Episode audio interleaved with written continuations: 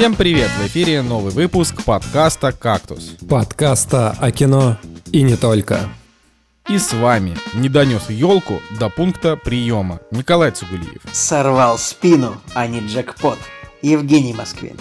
Побывал в солнечной Италии Николай Солнышко. Сегодня в программе «Это грех» сериал, который отобрал 100 подписчиков. Гамильтон. Легендарный американский мюзикл. Сериал «Дежурство. Десант Игры престолов на подводную лодку». Короткой строкой Лука и Тик-Так-Бум. Ну что, господа, здрасте, здрасте вам. Здравствуйте. Здравствуйте. Добрый, Как- добрый день. Да, вечерочек даже, я бы сказал. Э, а- Ну, а мало ли день. как... Мы же должны, так сказать, существовать во всех точках пространства. Мало ли... Не, ну когда мы же здоров- здороваемся друг с другом, правильно, на данный момент. Я, конечно, все понимаю там, но мы же не, это, не шоу «Спокойной ночи, малыши», где мы, типа, Я здороваюсь с «Здравствуйте, мультивселен... дети». Я здороваюсь с мультивселенной кактуса. Так называемый кактус-верс. А в какой, в какой момент случилось первое ответвление? Ну, то есть, должны же быть какие-то точки, когда... Ну, когда Николай появилась к нам в «Кактус гости Верс». пришел. А, то есть первое, первое ответвление Николай пришел в гости и как-то стал таким, какой он сейчас, да, а в, в той вселенной просто Мы продолжаем вдвоем записывать. Да, да, да. Еще Я есть, думаю, что- Еще есть, есть такая вселенная, в которой в гости в один момент пришел Бэткомедиан, как бы, и как-то стал популярным. Популярен, Но да, максимально. не- Но это не эта вселенная, типа. Короче, да, представляете, Бэткомедиан пришел не к Дудю тогда, а в кактус, и все. И вот мы стали... Ах, Еще очень, Перенесите меня туда. Слушай, еще пожалуйста. очень наверняка, наверняка есть, короче, какой-то, какая-то вселенная, а, в которой Николай Цигулиев, типа, большой фанат Дим Юрича и Клим Саныча, и, типа, и, и, типа, не иронично их цитирует, а потому что они ему Не. нравятся. я вас категорически приветствую. Да, вот, да, да, да. э, э, Короче, короче, я подумал, что вот та вселенная, в которой Бэткомедиан пришел в, в в кактус, и он стал популярным, мы в той вселенной, нам пришлось, значит, поскольку нам пришла православно-коммунистическая аудитория Бэткомедиана, нам пришлось играть под ее дудку и как бы хвалить исключительно фильмы про э, войну и э, что там еще Бэткомедиан любит, черт его знает, но в общем, Ну, Быков вот ему вот. нравится, например. Быков, ну, Быков, Быков, ладно, да. Короче, Быков в той вселенной, нравится. если что, в той вселенной мы просто заложники взгля- взглядов нашей большой аудитории. Я как-то по рекомендации Бэткомедиана посмотрел болгарский, по-моему, артхаус. Это было, конечно, очень странное, но, в принципе, интересное кино. По-моему, у него как-то была рубрика, где он советовал э, хорошие фильмы. В общем, Слушай, один да у- фильм я тогда У, даже у посмотрел. Бэткомедиана нормальный вкус в кино, просто он больше любит такие вот, как бы, фильмы, которые прям признанные, условно. То есть вот ему достаточно, чтобы ну, вот фильм, фильм был так, какой-то исторически признанный, и вот он ему э, зайдет. То есть он, ну он же типа конъюнктурно ругает по большей части. То есть он, не было, по-моему, случаев, кроме движения вверх, когда он хорошее кино ругал. Я не припомню. Да такого. было, я, я уверен, что можно найти. Ну когда прям Так, ну такое, что щас- ты такой, погоди, щас- короче, Евген, ты не прав. Мы не в той все... Николай, мы не в той вселенной, где мы реально обсуждаем Бэткомедиана полвыпуска. Не, в смысле, мы именно в той вселенной, потому что мы А, да, уже делали мы это той в этой вселенной. вселенной. Черт. Да, да. Но вообще, это, это было бы прикольно. Знаешь, в какой-то, в какой-то из вселенных, а, типа, кактус так и остался, а, ну, подкастом Навального, а, а наш как бы назывался как-нибудь по-другому. Поэтому интересно, конечно. Ладно, чё, а, есть разные вселенные у подкастов, но а, у кактуса в этой вселенной есть Boosty, поэтому я считаю, что святой долг каждого подписчика, который хочет поддержать любимый подкаст, это перейти по ссылочке в описании и, и поддержать нас тем или иным образом, заказать Э, фильм. Да, друзья, вы, вы Николай прав. Отец, сын и святой долг. Давай, продолжай, пожалуйста. Вот, а, и все, это все, что я хотел сказать про Boosty. А, а ты вот Кстати, можешь можно рассказать- сказать спасибо тем людям, которые откликнулись э, на наш призыв поставить оценочки на Apple. Я вообще, да, я прям, я, я взбодрился от того, что там оценочек поставили чуть больше. Это реально, ну, получается, если с людьми разговаривать, э, то можно достичь чего-то.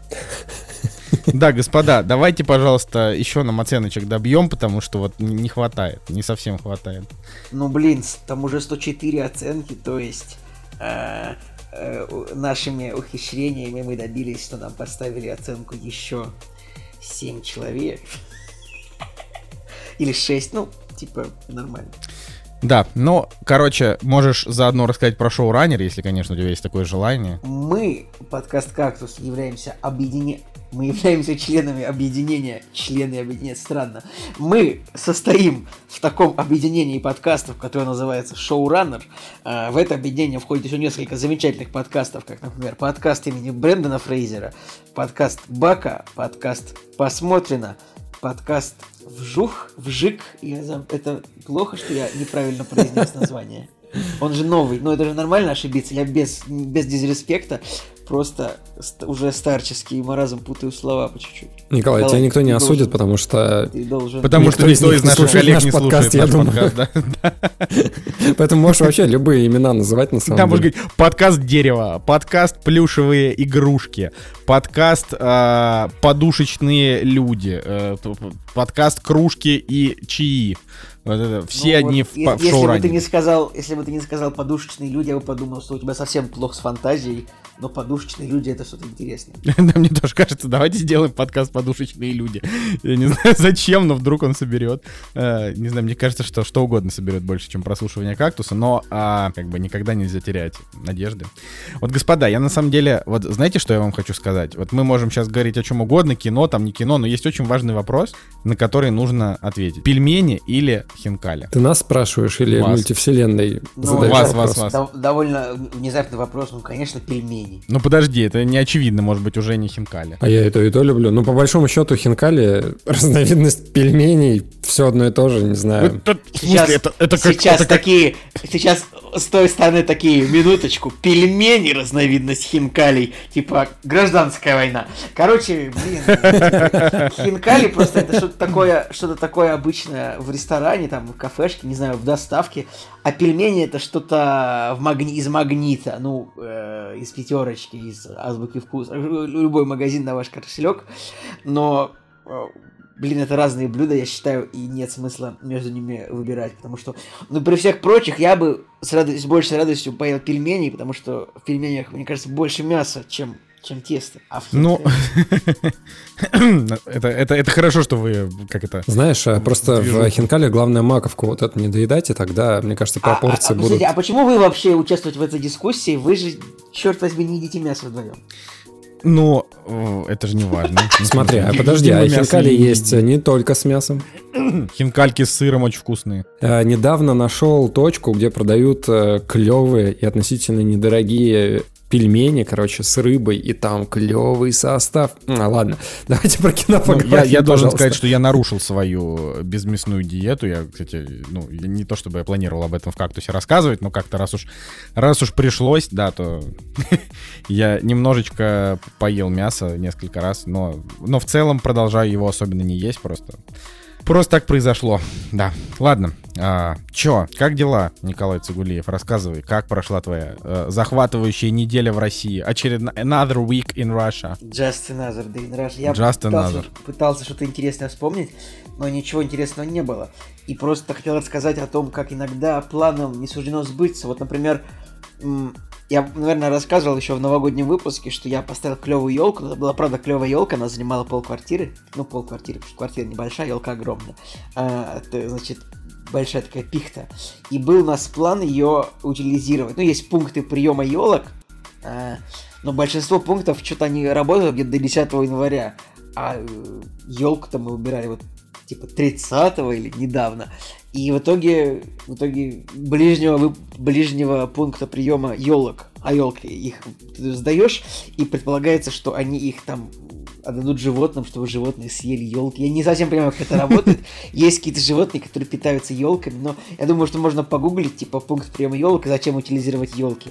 А, я думаю, да, этот механизм отлажен. Но в итоге я не донес, не донесли елку до при пункта приема, я просто выкинул ее на помойку, как э, и э, надежды на пре преуспеть в этой жизни. А как, а как у вас дела? Подожди, то есть ты хочешь сказать, что у тебя все, у тебя больше не будет никакой глобальной истории, типа как ты э, услышал на улице э, кто-то кричит, ты вышел туда с собакой гулять, зашел в лес, э, ну что-то такое интересное, нет? Не, не э, нет, все, я просто не не не выкинул елку, как, как хотел. Блин, вот это вот это грусть. Ладно, ну, Жень, ну, расскажи, что А, у тебя была такая же унылая неделя, как у Николая, или... Слушай, у меня была больная неделя, потому что очень большое количество снега выпало в Санкт-Петербурге. Пришел э, циклон Надежда. То есть у меня Надежда дома со мной. И еще за окном тоже Надежда. Вот. И все замело. И я подумал, что почему бы не вспомнить э, былые какие-то годы, когда я не ленился и своими руками что-то делал. Значит, отец мне подарил лопату. Я подумал, что ну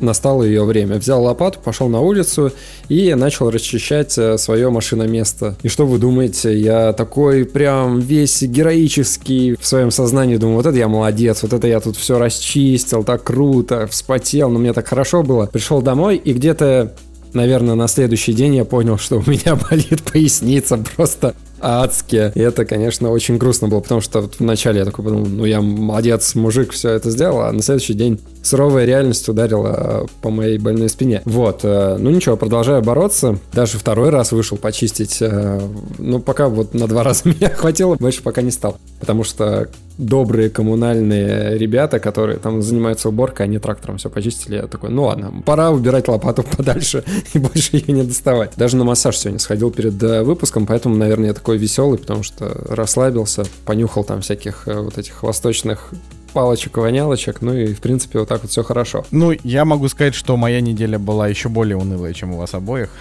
Просто невероятно. Значит, в чем в чем уныние, значит, с моей стороны? В том, что э, я заболел вот сразу, как мы прилетели с Кубы практически.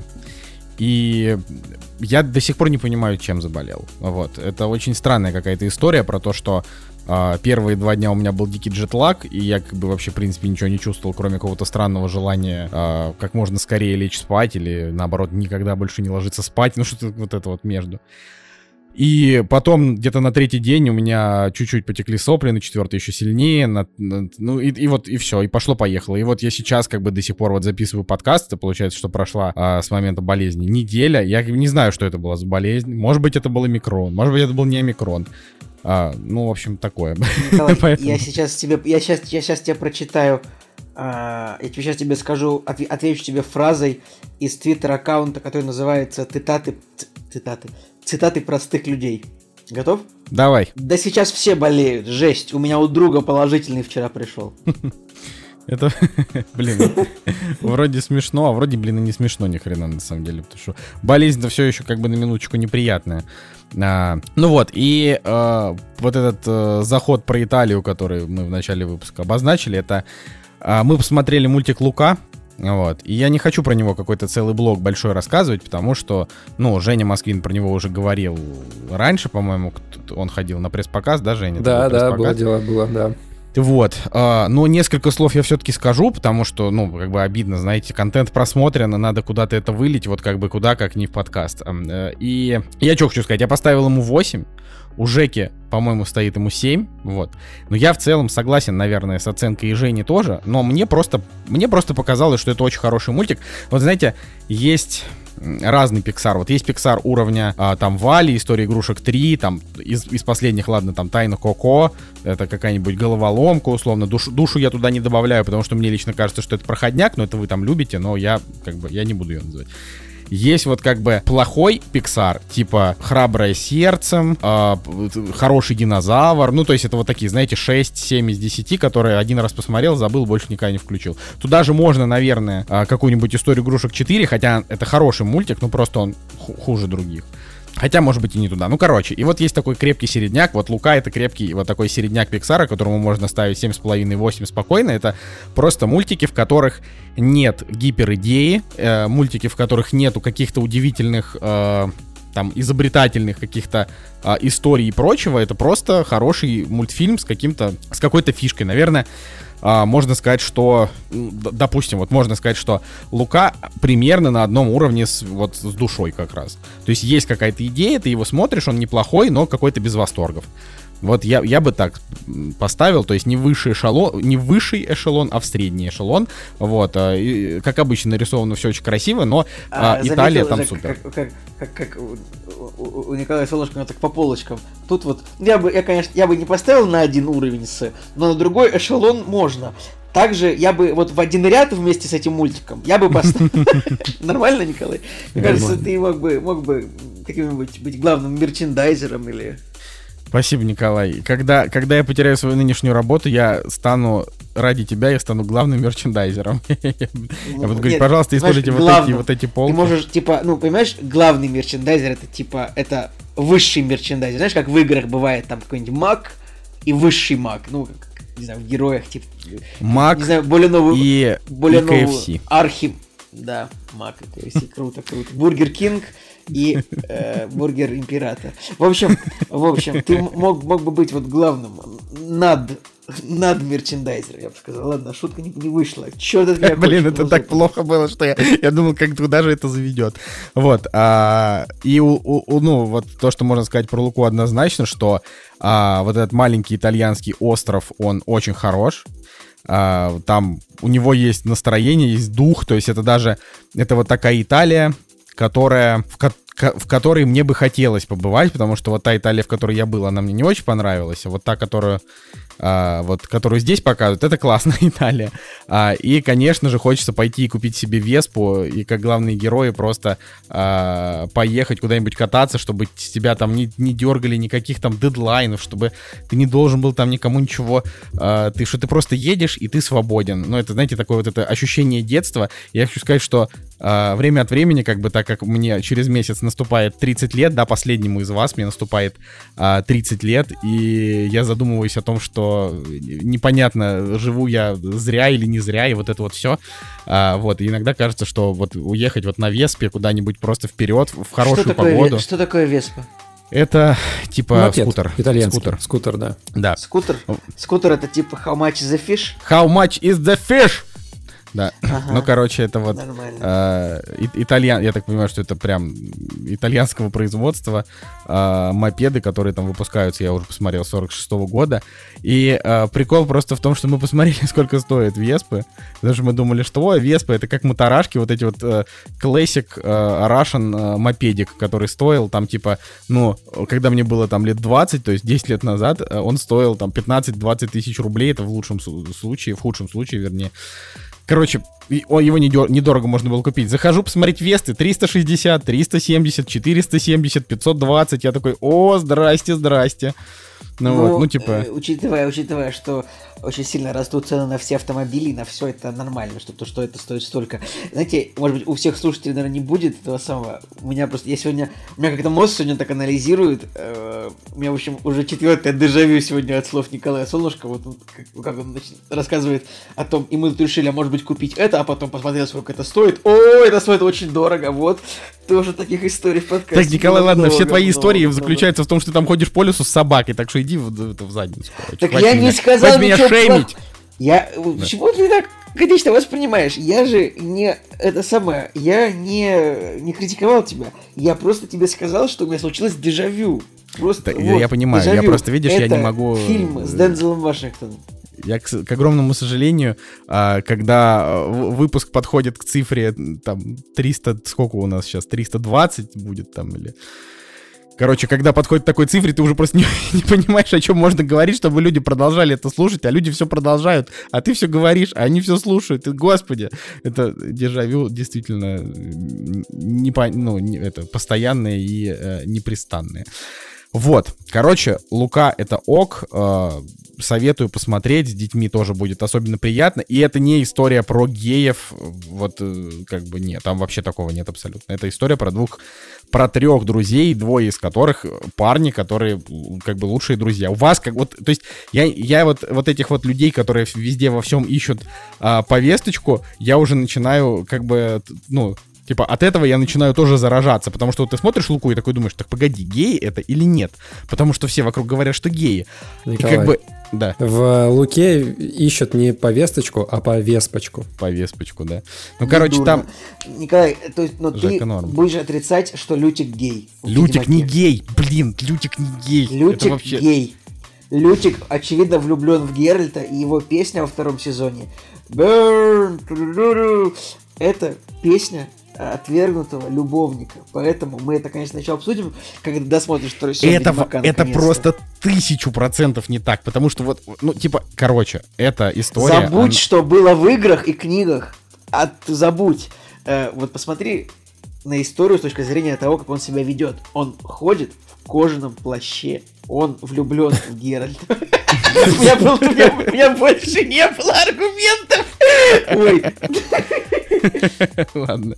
Ну, Ой, короче, слушайте, нет, тут же новость была недавно о том, что Бен вышел, который агента Q сыграл в 007 э, с так. Крейгом. В общем, э, он выступил на тему того, что ну вот, мы сделали Q геем, у него был камин но извините, что так э, слабо все это получилось, и у меня не было своего мнения, чтобы студии это сказать, и так далее, и так далее. Я подумал, блин, ну какая же это...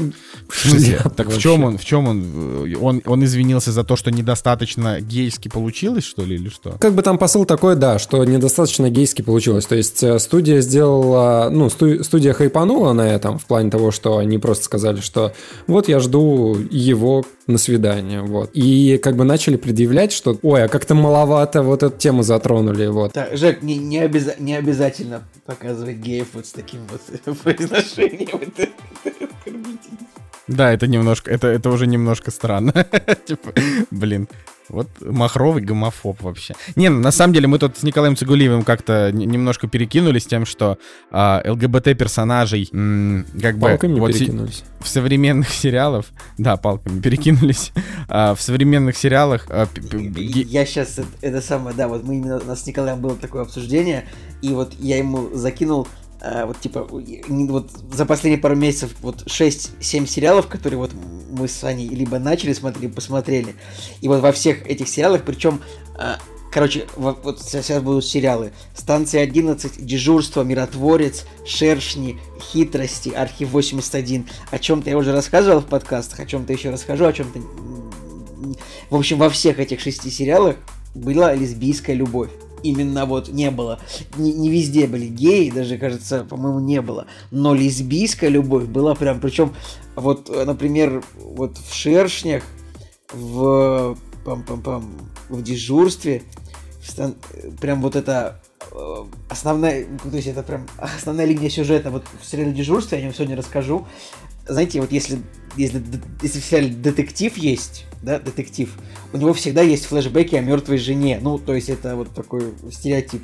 Что вот есть такой типа теплый фильтр в Инстаграме.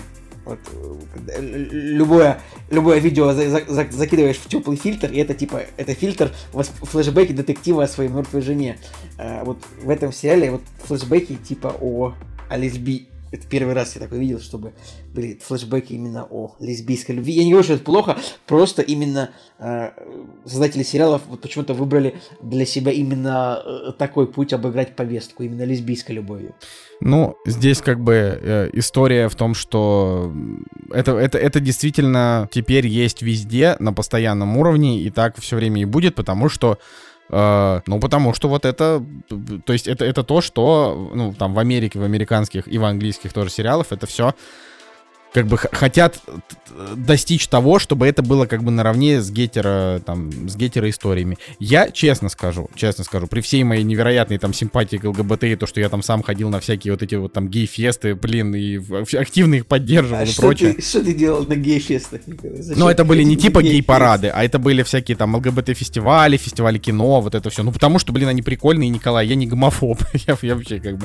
Вот. А, просто, несмотря на все это, а, всегда все, э, значит, представители ЛГБТ, с которыми я там дружил и общался, э, значит, которые там и занимались изучениями всякими, и просто, вот, они говорили, что, ну, там, геев, их там, не знаю, от 7 там до 15 процентов, ну, скорее, там, что-то около 7 процентов населения. И вот мне просто интересно, э, ну, как бы, допустим, до наших, ну, там, до российских детей вот эта вот история там с ЛГБТ в ближайшее там время, она не дойдет. Поэтому, э, грубо говоря, о каком-то влиянии американской ЛГБТ-повестки там на русских детей тут даже вообще смысла нет говорить. Это я к тому, что если там вдруг кто-то пугается, мало ли на всякий случай. А, но вот американским детям показывают такие сериалы, и у американского ребенка а, с самого детства возникает как бы ложное представление о том, что это, о том, что а, значит, гетера и гомосексуальные отношения примерно 50 на 50, вот так вот. Потому что ему в поп-культуре и в мультиках теперь, там, не знаю, и у Пиксара, и у Диснея, и в фильмах Диснея, и в сериалах, и для взрослых, и для детей, и все как бы показывают, вот, ну, типа, в, начинают показывать это все в равных пропорциях, а, например, на Netflix даже в пропорциях в сторону, ну, собственно, в сторону ЛГБТ. Вот, и это просто вопрос э, такой, знаете, чисто дискуссионный, то есть вот правильно ли э, давать, э, значит, давать э, вот как бы ЛГБТ там любовным историям, там ЛГБТ персонажам ровно столько же как бы экра- экранного времени, сколько гетера, чтобы возникало ощущение, что этого 50 на 50. Или правильнее делать как бы как-то вот так, чтобы было как в реальном мире. вот я об этом, я как-то пытаюсь эту фразу. Вот, это просто дискуссионный вопрос, мне это, мне это интересно, потому что я-то сам на, на такие штуки, как, опять же, почти 30-летний мужчина, я внимания особо не обращаю, ну, как бы смотришь сериалы, смотришь. Но вот я понимаю, что если бы, например, в детстве э, я смотрел всякие сериалы и мультики, в которых, э, значит, э, ЛГБТ-персонажей было бы столько же, сколько а, сколько не ЛГБТ, я бы вырос, и мне, ну, типа, и у меня было бы такое искаженное представление о реальности, я бы везде выискивал. ну, типа, ну, понимаете. Где да, же ЛГБТ-персонажи, да? Не, ну, типа, где, почему вокруг, то есть, почему вокруг так мало геев? Где они все? Куда они пропали? Я же, вот же только что смотрел 25 сериалов и 35 мультиков, и там все было так же. Вот, но это, это просто мои мысли, потому что мне это э, действительно любопытно вообще, как это все происходит, но как бы почему это делают американцы, у меня вопросов нету, мне просто интересно, правильно ли вот в такой, в такой пропорции это делать, потому что они же все выступают. Но мы сегодня будем говорить про Гамильтон, там, там вообще, как бы там пропорции немножко о другом, но они, они тоже не совсем... И а, еще раз, ребят, если, если есть такие люди, которые, ну, недовольны а, тем, что в современном кинематографе и сериалах ну, репрезент, как бы скажем, репрезентация ЛГБТ-сообщества, она так прям ярко представлена, то вы можете обратить внимание, например, на сериал «Наследники», в котором а, есть только шесть белых персонажей, и все. И нету ничего, сто, ничего, что может вам показаться, что вам может не понравиться. Вот именно в том смысле, в котором мы говорим. Ну, вот так вот. Ну, я вообще, как бы, опять же, я сегодня буду рассказывать про это грех, и, ну, типа, я вообще считаю, что, алло, в каком мире вы живете, чтобы, блин, плохо относиться просто к людям. Ну, то есть меня, я, меня просто чисто в исследовательских целях интересует, как это вообще происходит и так далее. То есть... А, ты у нас исследователь теперь. Я теперь, э, так сказать, э, настоящий археолог э, современности. Из, мерченда... из мерчендайзера ты, значит, ты перешел в исследователя. Ну ладно, одобряем такой перевод. Ой, да. Ладно. А, у нас, я думаю, про дела мы закончили, поэтому идем обсуждать премьер. Вот и они! Премьеры недели! Ну что, друзья, от э, горячего переходим к более горячему. Премьеры недели 3 февраля. Февраль наступил. Последний месяц зимы. Ура. А, в России это предпоследний месяц зимы. Вот, на, вот там, на севере России. И на, не, ну, да. Ладно, в общем, все начинается на кинопоиске с опять ретроспективы фильмов, которые у нас уже были в прокате когда-то. В общем, первое, что стоит, это самый пьяный округ в мире. И я такой подумал, я же его недавно смотрел, а смотрю на год 2012. Э, 10 лет назад фильм вышел. Так а ощущение, да, пошла эта тема. Пошла эта тема, что типа фильмы десятилетней давности начинают перевыпускать в прокате. То есть, конечно, ну, наверное, молодцы, но я просто не совсем понимаю. Ну, я за 10 лет... Вот у меня... Вот 10 лет назад было начало, правильно? Начало был 10 лет назад. Нолан, да. начало, да. Вот, я до сих да, пор да, помню, да. как мы в кинотеатр вышли. Я такой, э, типа, блин, а что это, волчок? Реально, нереально. Ну, типа, 10 лет это мало, я все помню хорошо. Начало было даже 12, даже, даже 12 лет назад. Но в целом а, ничего против не имею того, что самый пьяный округ в мире показывают в кино, потому что фильм-то такой крепенький, на самом деле. У меня, хотя у меня семерка стоит, но... Крепкий, крепенький середняк. Короче, по актерскому составу я пересмотрел трейлер, и том Харди, Гай Пирс, Гарри Олдман, Джессика Чейстон, э, Шайа Лабаф, и я такой, ой, все, кого я люблю. Дэйн Дехан там, кстати, еще тоже неплохой чувак. И, в принципе, да, вот так вот, если залететь э, спонтанно в кинотеатр, то я бы, наверное, и пошел бы на самый пьяный округ в мире, потому что, а что бы и нет. Вот, а дальше еще из ретроспективы есть э, седьмая печать. Снова у нас Бергман, и по классике, да, уже есть в прокате какой-нибудь фильм из «Золотой коллекции режиссеров, которых обязательно нужно посмотреть. Но вот мы, кстати, по-моему, седьмую печать так никто из нас еще пока не посмотрел. Правильно. Ну, посмотрим обязательно, потому что Бергман у меня теперь в топе любимых режиссеров, так что я... А, Ребят, просто по поводу, по поводу ре- ретроспективы самого пьяного круга в мире, я думаю, просто это потому, что прокатчики поняли, что типа вот Том Харди это то, на что сейчас идет зритель, а в 2012 году, ну, Том Харди был еще не такой крутой, ну, для русского зрителя. А, поэтому вот такие вот сейчас потихонечку все перевыпустим. Там рок-н-ролльщика, что там еще с ним было вот за годы, не знаю. Начало. Вот, ну, Вот начало если бы «Выжившего» перевыпустили, я бы, может быть, и сходил бы на него в кино, просто потому что это потрясающий фильм. Так вы чего, Я Веном принципе, 2 же сейчас будет снова в прокате. Слышали Делаем. эту новость? Нет, зачем? Ну, а Sony выпустили Веном 2 в повторный прокат. Зачем? Безумного. Макса, наверное, можно было бы перевыпустить тоже в таком же формате, чисто ради Тома Харди. Все-таки Том Харди, come on. Пойдем смотреть. В 15 году мы не поняли, какой он крутой был. Сейчас поняли. Вот, продолжаем, ребят, давайте. Да, и дальше продолжаем. Ну, наверное, как бы, конечно, самое-самое-самое заметное из э, всего того, что выходит, это «Падение Луны». Роланд Эмерих воз- возвращается со своими фильмами-катастрофами с большим бюджетом 150 миллионов. Господи, кто в 22 году дает ему такие деньги? Я, честно говоря, не знаю. Ну, как бы, может быть, и соберет, конечно же, мировом прокате миллионов там 300-400, но не знаю, я вот посмотрел трейлеры, качество, даже графики, качество, кстати, не очень хорошее. Если сравнивать условно с каким-нибудь послезавтра, то, мне кажется, послезавтра выглядит намного не, объ- качественнее, лучше, чем- лучше сравнивать тогда с, просто с последним фильмом Ро- Ро- Роланда Эмериха с Днем независимости. А, Это не последний, В там, котор- по-моему, был еще какой-то. да? Там же был какой-то про, про самолеты, что-то там такое. Мидуэй, да, действительно. Вот его не смотрел, но в День независимости я недавно пересматривал какие-то киногрехи на этот фильм и отметил то, что вот что-что, а вот именно качество компьютерной графики там высочайшее прям. Вообще не, не подкопаться к этому.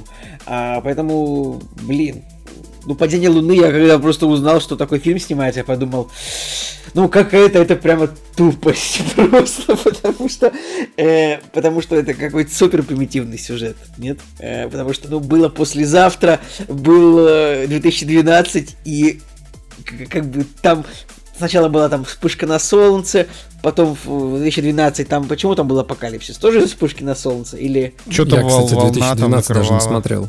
В смысле ты не смотрел 2012? Ты чё, а где ты жил-то? Не может быть такого. Не, нет, смотрел, смотрел. Я не верю, Там, я помню, они на лимузине где-то ехали, и все рушилось. Да, да, да, да, да, это же вообще. смотрел, классик смотрел. Ну, shit. просто такой фильм отстойненький, что даже и не запомнился. Да ничего не отстойней, вот неправда. 2012 и послезавтра хорошие фильмы. Послезавтра Типа, да, это- хороший. Нет, за послезавтра я топлю каждый раз, когда я его вспоминаю, потому что там и актерский состав неплохой, и выглядит все достаточно так э, нормально. Ну, пока там не появились какие-то собаки, которые там что-то... Не, ну Вот, но все остальное нормально. Блин, ребят, короче, короче, я загорелся. Я, наверное, схожу, посмотрю э, «Падение Луны». Типа, если у него рейтинг будет выше, чем 5,8. Не, просто, просто давайте будем объективными. Э, как бы Роланд Эмерих, конечно, снял, возможно, один из худших фильмов в, фильмов в истории, потому что когда вышел День независимости 2, я прям помню, что в «Кактусе» на эту тему э, типа горел, горели задницы, и у меня, по-моему, горела она больше всех, потому что, ну, это просто, это настолько парашная параша, что просто слов нет. Но, но Нравится, что бы, у Николая Солнышко стоит тройка независимости, да, а у меня четверка. короче, э, а что у Жеки стоит? Так я не смотрел Не см- он не часть. см- Он не смотрел. А, ты не смотри... Господи, ты такой счастливый, Женя. Это же такое говно. То есть День независимости 2, вот фильм, который может его положить на лопатки по уровню говна, это только вот э, Чужой Завет. Вот я думаю, что Чужой Завет, он еще хуже, просто потому что, ну, это просто вообще... э, э, это вот Не-не-не, чужой... Николай, чужой завет лучше. не лучше. Нет, вот, не знаю. Короче, очень Не плохое знаю, в кино. чужом но- завете там а- отсылки к Библии, к Вагнеру, мне кажется, что там как бы, Короче, есть, вот есть более... фраза о том, что, а, ну, во-первых, просто Роланд Эмерих, он умеет снимать масштабные фильмы-катастрофы. И как бы вот почему у него иногда получается плохо, может быть из-за того, что он, правда, уже стареет, и у него как бы глаз замыливается. Опять же, если мы там смотрим какие-то там фильмы, когда Скорсезе было там до 70-75, да, вот, когда он был еще такой, ну, типа, такой живчик, дерзкий, и вот ты смотришь и как бы понимаешь, что у него еще и взгляд такой. А сейчас, когда вот он выпускает «Ирландцы», я все равно считаю, что «Ирландец» — это крутое кино, но как бы ты э, смотришь «Ирландцы» и понимаешь, что он уже такой все-таки тягучий, он уже такой медленный, э, возможно, потому что сам Скорсезе уже как бы мир видит немножко медленнее, ну, потому что он просто старенький. Это нормально, это жизнь. Ну вот. Э, поэтому, да, возможно, Роланд Эмерих, типа, не сделает ничего лучше, чем там первый день независимости и послезавтра. А, но, как бы, почему бы и нет? Типа, всегда хочется верить, что он справится, но, типа, не знаю, не знаю. Ну, как бы Цигулиев сходит, расскажет. Да. А, ну и, в общем, на самом деле на этом, в принципе, все более-менее заканчивается. Но там есть еще фильм от режиссера Брестской крепости. Но кому это все сейчас нужно? Подожди, какой? Брестская крепость, по крайней мере, хорошая кино. Э, Виктором, который Виктор в последнем Хореняк, богатыре ты чё, там, играл. из, из кухни, из последнего богатыря. Да, из пацан. кухни, да, да, да. А причем, кстати, на этой же неделе выходит э, другой фильм, который называется «Ха, другое имя», и там тоже играет актер из кухни. И я подумал, о, неплохо, на одной неделе их э, растащили. Который главную роль там играл, Макс или как там его звали. В общем, да, ну и на этом все. В принципе, по большей части ничего такого интересного. А, нет, подождите, ну, конечно же, Педро Альмадовар выходит с его новым фильмом. Да, ты что-то как-то Да, вообще я забыл, как забыл. бы о самой главной премьере этой А недели, я что-то по посмотрел трейлер, и мне как не очень зашло. Ну, то есть я был Да рад. у него, так, а как, ну, в смысле, вот мы, мы с вами сколько смотрели фильмов Альмадовара? Три, да? Четыре. Четыре? Ну, короче, типа, у него всегда, как бы, описание фильмов какой-то странный и унылый, а фильм потом оказывается хороший. Ну, в общем, Я да, помню, нужно знать, что Николай не вот очень любит его новый фильм да. выходит, да, конечно же. Ну, фильм про... Фильм про... Где девушка в коме лежала. Э, Это же фильм Мадовара. Да, да. Фильм, где просто что-то в какой-то, в какой-то хате постоянно какие-то бесноватые люди бегали и ходили. Да, да, да, это Жен- вообще женщины, кайфовый фильм, Женщины в дис- что-то женщины в, в глубоком дистрессе. На грани нервного срыва. Ну, В общем, короче, от- пол- а, плохой фильм. Вот он мне не понравился вообще. Эх, да. Ну, вот я, я просто... У меня все мои фильмы стоят восьмерки, поэтому я думаю, что а, новый фильм как бы не подведет. Ну, типа, кожа, в которой я живу, но это, конечно, он не совсем похож на типичного, так прям Альмадовара. Но... Ну, это же круто, это же круто. Вот. Прыгучая братва еще забыли. Это вот... э, Это то, то, Это то что мы от создателей, от создателей подводной братвы. Нет, это французский братвы, «Лесная братва», да. брат, братвы, которая рвется к власти или что-то такое. Брат 2. Ну, а как вам еще? День слепого Валентина, например. Нас, Вот кстати, это на вот этот это фильм приглашали кино. на пресс-показ, и он, конечно, был э, благополучно проигнорен, но на самом деле, если посмотреть, на постере э, есть э, Анджелина Джоли. Это, я так понимаю, я смотрю, это, я так понимаю, это Олеся Судзиловская, да? Они ее под Анджелину Джоли. Наверное. Ну, ну, так и- Нет, стоп, подождите. Получается, вот этот Макс из кухни, он, видимо, вот в этом фильме. Я перепутал, да, вот в этом. Макс из кухни в этом фильме, а Виктор Хореняк это не Макс из кухни, а бармен из кухни. Да, нет, я Это просто вот сказал, играет. что этот Макс из кухни был в другом фильме с другим названием. Вот, а, А, он ну оказывается из этого. Короче, н- нахер никому не нужные фильмы. Вообще, ни- никому не нужны фильмы. Ну, Зачем опять их же, я, я вот сейчас, я, ладно, День слепого Валентина я не знаю, ничего не хочу говорить, но, типа, непослушник, как бы, ну, звучит прикольно. Может быть, может быть, он будет примерно такой же, как э, Холоп, да, был. Холоп нормальное, хорошее кино, мне понравилось. Не будет. А. Ты понимаешь, что, в принципе, «Непослушник» — это фильм, который снят по заказу. Ну, подожди, в смысле, по заказу кого? Церкви по заказу, ты думаешь? Я не знаю, по заказу Ну, короче, кого. давай дождемся, когда он выйдет, потому что, может быть, он, ну, типа, может, он хороший. Да нет, я, знает? я не говорю, что он может плохой или он хороший. Реально, может он и хороший, кто его знает. Ну просто я посмотрел трейлер и известный Какая-то у вас блогер дис- пранкер. дискуссия. У вас дискуссия такая, будто вы боитесь кого-то обидеть, я даже не знаю. Не, ну, знаете, у, на- у нас такая дискуссия, как а, если бы, как вот эти три пацана на скриншоте, знаете, которые, типа, обсуждаем что Короче, нет, меня Ладно. просто, если вот так вот конкретизировать, меня немножко напрягает и даже немножко бесит ситуация, когда происходит какой-то диссонанс э, в обществе, и наше доблестное Министерство культуры запоздало, но все-таки реагирует на эту тему. Ну, например, да, а, блогеры, которые делают как-то оскорбление церкви, да, и там снимают жопы на фоне церкви или там еще что-то делают. Ну вот, и этот фильм, он как бы на эту тему, и гей-блогер попадает в итоге в церковь и преображается, с ним, с ним все хорошо. Нет, э, никаких претензий не имею, просто это ответ да, вот на социальные выпады вот эти вот какие-то плохие. И также там с какими-нибудь автоблогерами, которые там гоняют по Москве, попадают в аварии. Стопудово, я уверен, уже был, наверное, какой-нибудь фильм. И это вот такие вот ответы, но просто они сделаны, то есть в них нет ничего, что может э, кардинально изменить ситуацию, ну или вообще хоть Слушай, ну как-то ты, изменить ситуацию. Я, я, короче, вот э, одно могу сказать. Я не, не считаю, что стоит прям активно приплетать Министерство культуры конкретно к этому раскладу. Почему? Потому что Министерство культуры в, в то же время да, дало деньги на фильм э, полко, этот Капитан Волконогов бежал, который выходит все-таки в, в апреле, который вообще, ну, типа, вот, вот он абсолютно не про российский, не про повесточку и так далее. Он прям такой э, сатиричный, злой, э, про Советский Союз с аналогиями на современную Россию, и на это как бы Минкульт дает бабло. Поэтому я считаю, что Минкульт все-таки это в, первую очередь, что бы там ни говорили про скрепы и прочее там говно, а, Минкульт это в первую очередь все-таки как бы бизнес такой, да, они там дают лю- люди, людям деньги на кино в долг, да, и потом, если что, они его там отсуживают. То есть, наверное, есть какой-то определенный госзаказ, типа там снимите нам, но обычно госзаказ это всякие фильмы, типа там Крымский мост э, из Крыма с любовью, вот эти вот там, ну, короче, вот, вот мост кино. это Крымский мост это скорее не заказ, это скорее распил, но там. Вот это Ну, прям- какая ты разница, прям привел заказ, очень распил, плох- ну, как ты прям привел очень плохой пример. Короче, мой поинт в том, что закона. если они делают повестку, снимают фильмы на повестку, то зачастую, ну, это опять же те фильмы, которые, ну, сколько, ну, я- тысяча человек посмотрят. Ну, я, я просто не понимаю, что они в общей массе изменят. У них нет какого-то хайпа, у них нету а, еще каких-то нюансов, Потому да, что, за которые да вот там... я тебе говорю, Жек, потому что ты, мне кажется, это, на это просто не так смотришь. Скорее всего, это просто пришли чуваки на питчинг очередные со скучными мордами, они такие, ну вот у нас фильм, как вы знаете, блогера, он там в церкви, вот это все, вот это фильм про то, как блогер, попав в церковь, он там исправляется. Хорошо, да, И да. Минкульт такой, окей, дадим вам 20 миллионов рублей. Они такие, окей, все. Как бы потом они 20 миллионов отобьют, отдадут Минкульту и все. На этом все закончится. Даже если это так, но это все равно печально. Просто, опять же, просто я смотрю на эту ситуацию, потому что эти фильмы уходят в никуда. Это какая-то работа, которая неинтересна зрителю массовому. Меня пригласят на этот фильм, я не пойду, потому что мне неинтересно. Э, Я вижу э, вот этого актера, который из кухни, который бармен. У него одно и то же самое выражение лица. Ну, то есть он из, из каждого фильма кочует э, и там не Я, меняется. Ну, Жек, есть- а, кто, а, подождите, а кто сказал, что что кто-то снял фильм, режиссер Брестской крепости какой-то фильм снял? А какой фильм ты сказал, что он снял? ну вот, он снял Брестскую крепость, и вот сейчас выходит «Непослушник». Ты ошибаешься, потому что Брестскую крепость снял Александр Кот.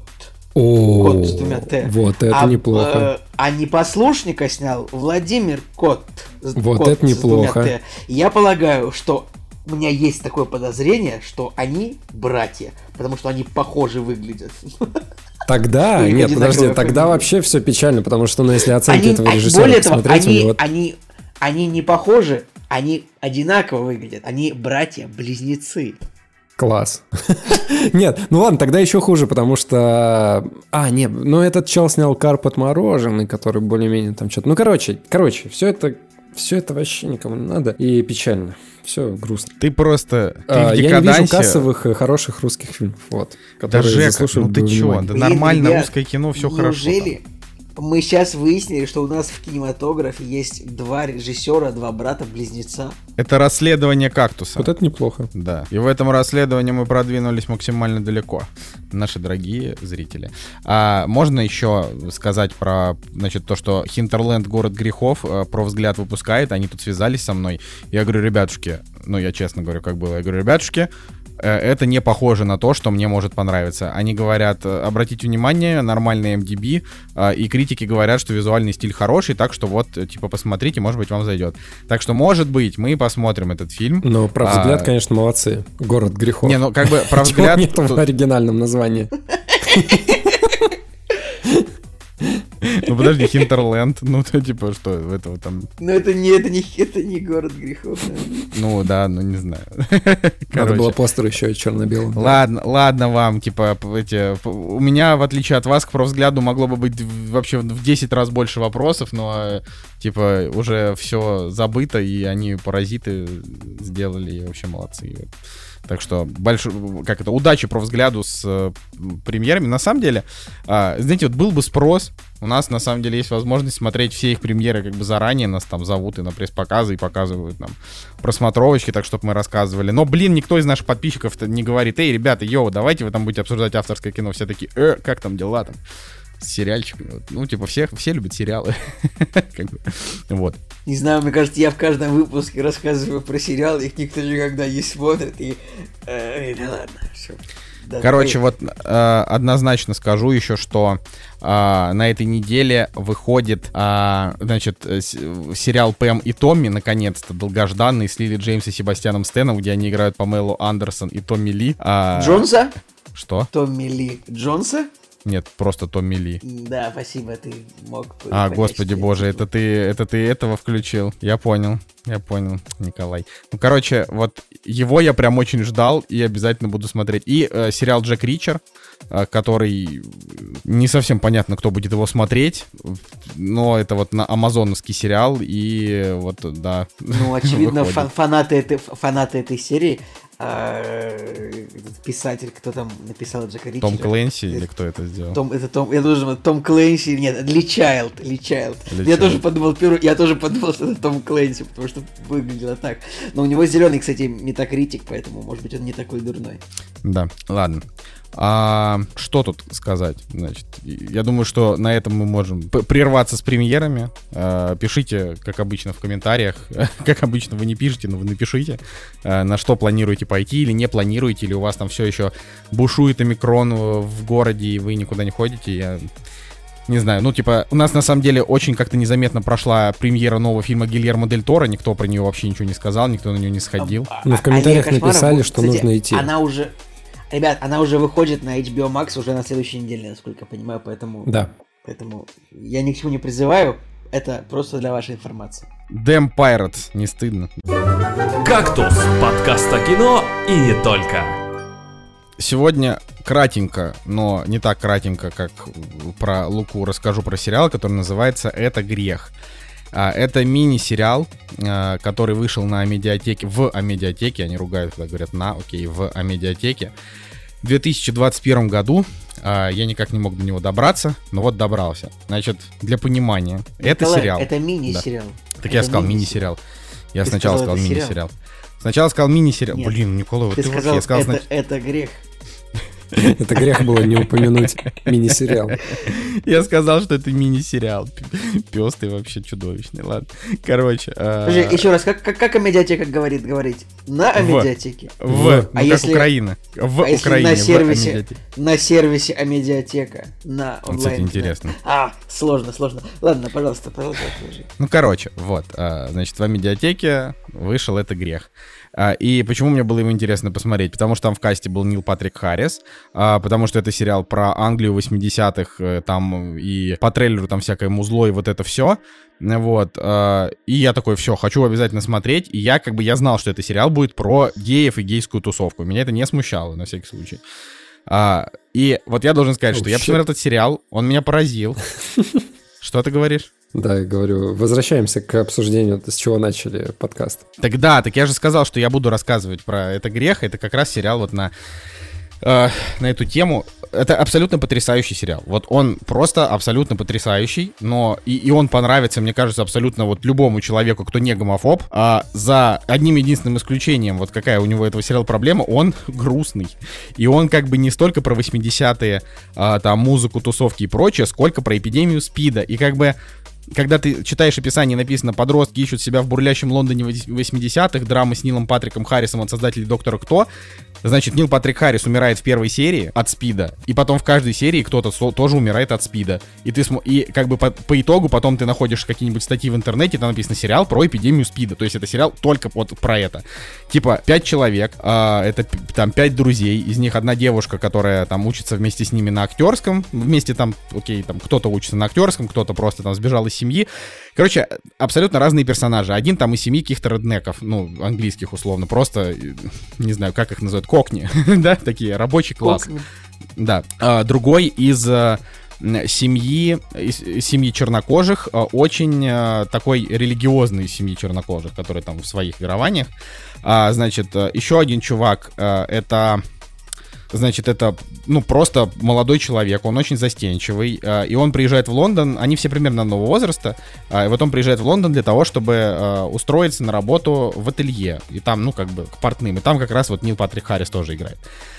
Вот, э, и, ну и там еще один есть чувак, который просто там учится в этом универе, ну, а, условно, вот главных героев их четверо, значит, трое вот ребят, про которых я рассказал, и вот девушка, которая тоже там с ними учится, и она живет с ними в одной там большой квартире. Вот, и первая серия это сплошные гей-оргии, просто потому что они там тусуются, у них молодость, вот это все. Ну, А- да, на- насколько графично там показывается? Не, ну голые мужчины там есть, но членов там нет. Ну, ну как бы, то есть там прям секс, вот он видно, что вот это как, как эротические сцены с гетеросексуальными парами, только с геями, но без, без, э, блин, проникновений. Ну, то есть там не порнография и не эротика, просто, ну вот, понятно все. И это как бы не... э, то есть, ну, опять же, если нет никаких проблем с гомофобией, то это вообще ничего не вызовет. Но если вам, в принципе, не очень нравится смотреть на секс, какой бы он ни был в кадре, ну, наверное, может быть, вам тоже не подойдет, но меня как бы ничего особо не смущало. Ну, окей, ну, простите, трахаются там чуваки, ну, это же, блин, ну, типа, окей, это сериал, просто вот он про это. Вот, и дальше там со второй серии начинается то, что, то есть, они как бы, это, смотрите, это 80-е годы, и прикол в том, что про СПИД тогда никто ничего не знает, то есть его нет, его не существует. И тут вдруг геи начинают умирать один за другим от какого-то непонятного типа гриппа или рака, да, то есть это как-то вот медики что-то пишут, не понимают. А, и там даже в начале первой серии есть момент, когда отец дает сыну, он там уезжает из, из их этой деревни в Лондон, и он ему дает презерватив и говорит, смотри, там, типа, с девчонками аккуратнее.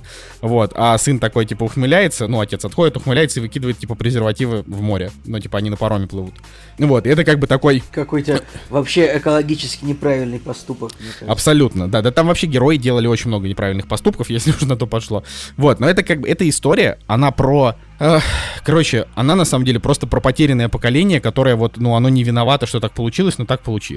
То есть это, это правда очень грустно. Местами ты прям сидишь в слезах, потому что ты понимаешь, насколько это несправедливое дерьмо. Ну, потому что вот вот представьте себе времена, но люди не знают о венерических заболеваниях. Ну, типа, да, они понимают, что там может быть что-то, а, какие-то какие истории, но они знать не знают, что это приведет к такой неприятной, отстойной смерти. А, как бы, и потом вот они там где-то начиная там с, с третьей серии, они уже понимают, что эта штука существует. Э, Но все еще там ее отрицают какие-то люди, и там начинают подключаться какие-то там, а, значит, какие-то движения, которые пытаются объяснить, а, что вот это есть. Но при этом сериал, вот он, это не депрессивная ультрадрама, вот это вот правда надо понимать, он не смотрится как такое тягостное кино о плохом, то есть там очень много смешных каких-то моментов, юмора, там очень много таких добрых историй, когда тебе, ну, типа, немножко смешно, где-то там, и там есть очень а, забавная сюжетная линия со Стивеном Фраем, например, он там играет тоже, ну, короткую роль, как, как Нил Патрик Харрис, он, типа, в одной серии появляется. Николай, а так а сколько там главных героев и сколько из них в итоге умрет? Ну так, э, хотя бы. м, Да, почти без все спойлер- умрут. Без спойлеров Почти все. намекни. Говорю, Нет. почти все. Вот, ну там, как бы, та- там просто, ну, он же такой, он как бы не про смерть, он такой про жизнь, вот. И там просто вот, там есть, в общем, там есть очень много сильных моментов. Таких сильных, что ты прям сидишь, у тебя прям вот ком в горле, ты понимаешь, это круто. Ну, то есть там как бы каждый герой практически, он, ну не то что получает, что заслужил, а он как бы, а, но он типа проживает свою молодость так, как он бы этого хотел. Вот, а, что еще нужно знать, значит, что шоураннер Рассел Т. Дэвис, это чувак, который, например, делал Доктора Кто, в том числе Рассел он состоит в нашем объединении? В каком? Шоураннер. Шоураннер. Николай, ты такой А, долгий Господи сегодня. боже. Да вы что-то... Да блин, у вас, у вас, у вас шутки, э, вы это... Вы все как будто, как, будто в Гордонов превратились, все эти шутки такого уровня, ну ладно. Ну, как бы это смешно, но не, не ждите, что я буду это все, все понимать, потому что я туг, тугой сейчас. Вот, короче, вот Рассел Т. Дэвис, который сам тоже гей, и вот э, девушка, которая в этом сериале, женский персонаж, это как раз персонаж э, реальный, типа это его подруга, которая тоже жила, значит, вот в, в общем, это частично автобиографическая история, вот. И как бы, и вот зачем, ну почему важно смотреть этот сериал? Во-первых, обратите внимание, это сериал про геев, и у него оценка 9, это просто нонсенс. Ну, то есть, там, ладно, не 9, Для кинопоиска 80. это, это, это прям, прям удивительно. Да, у кинопоиска, простите, 8,1, на MDB 8,7. И он в топе 250 кинопоиска по сериалам. Ну, то есть, это, типа, это, это важно. У него достаточно много оценок, чтобы войти в топ 250 по сериалам. И как бы это вот, это с учетом того, что у нас гомофобная сторона, которая, ну, типа, и среди молодежи много кто там к геям относится плохо, э, и, ну, вообще к ЛГБТ. Поэтому, поэтому я могу сказать, что его обязательно надо смотреть, но вот это сериал, он действительно про то, как молодежь вот столкнулась со СПИДом, и как они ну, типа, как они в этом жили, пытались чего-то добиться там и так далее. Вот. Ты забыл рассказать о том, а, в чем твой казус этого сериала. А в, чем мой казус? В Я, том, наверное, просто... в том, а, что господи боже, да. Когда это, ты да, написал это... рецензию на этот сериал, э, положительную рецензию в своем телеграм-канале, ты потерял э, 3% подписчиков. 3%. Ну, ну не 3%. Да, Короче, 100, 100 человек отписал. Короче, от меня, да, отписалось 100 человек э, в течение там дня. Обычно, ну то есть Телеграм, он как работает? Типа, люди всегда отписываются от Телеграм-каналов, если только ты не селебрити, тогда на тебя всегда подписываются. А если ты просто Телеграм-канал, который, ну, типа, никому неизвестного человека, люди в какой-то момент находят для себя кучу других каналов и потихонечку отписываются от тех, которые не читают меньше. Поэтому у меня всегда есть отток, если я не рекламируюсь. Ну, к сожалению, это вот такое вот дерьмо. Телеграм вообще, вообще очень грустная история вести Телеграм-канал, и фрустрирующее, но это не важно. Вот, поэтому после каждого поста от меня может отписаться там 2, 3, 5 человек, потому что у них всплывет, и они такие, ой, что это за дерьмо, почему я на это все еще подписан, и отписываются. Ну вот, но в целом, как бы, ну, типа, меня там нормально читают и так далее.